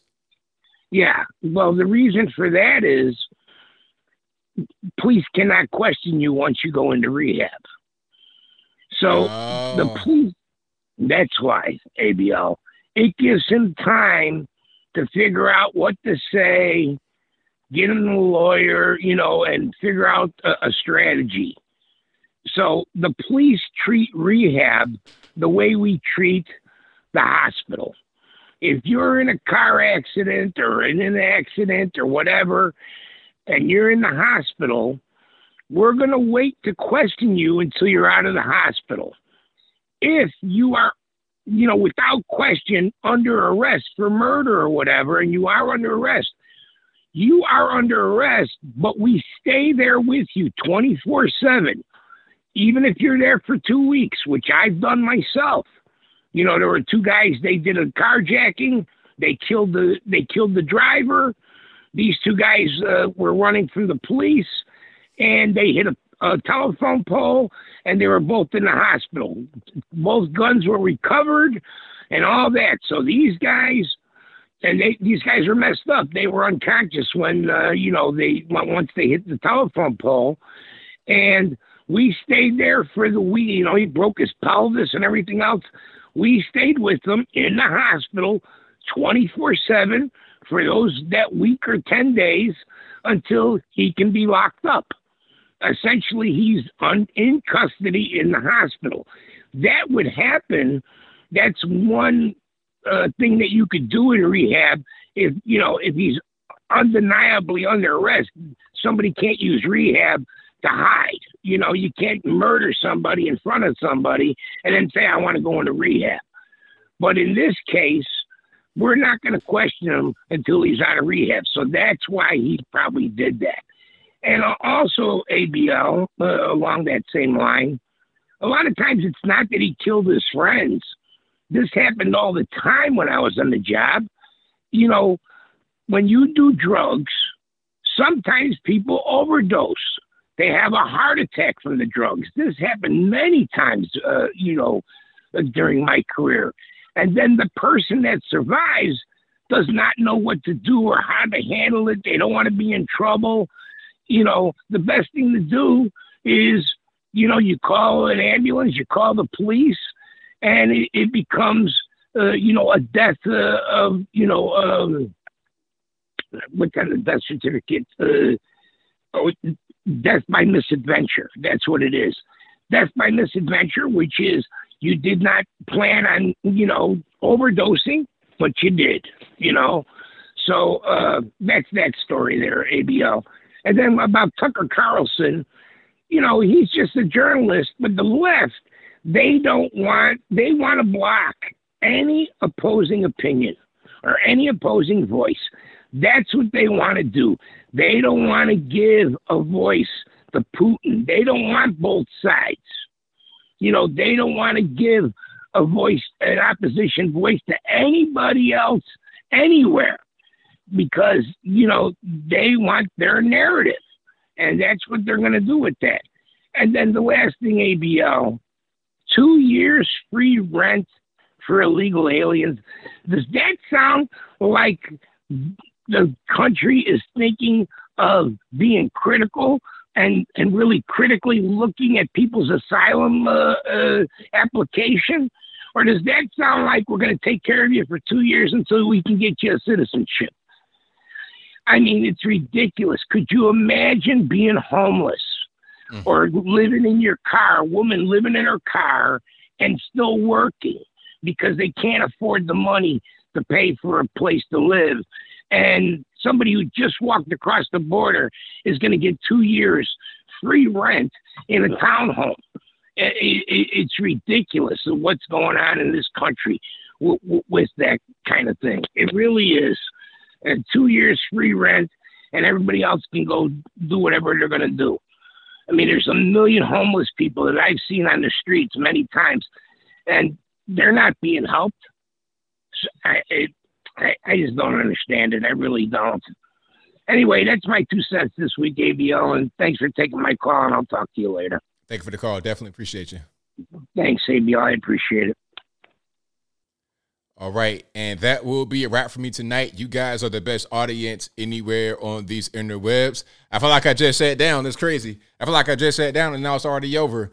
So shout out to you guys yet again. I'll be back live again on Saturday, same bat time, same bat place, 8 p.m. Eastern time to right around right now, 11 p.m. Eastern Standard Time.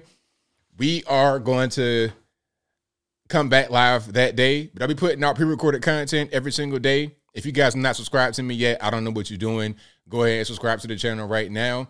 This is also a podcast you're listening to right now. It'll be available on your favorite audio streaming platforms whether that be Google Play, Spotify, Apple iTunes, etc. Link for that will be in the description. Or go to your favorite audio streaming platform and search ABL Live. I should pop right on up. All righty. So we got a few super chats here. I think I, I think I might have all of them. I got all the super chats. So shout out to you guys for watching, retweeting, super chatting, whatever you're doing. I could not do the show without you. Shout out to the mods keeping the trolls in check. I really appreciate y'all keeping the chat nice and tidy. But that will be a wrap for me. So until next time, y'all be safe. I'm out and peace.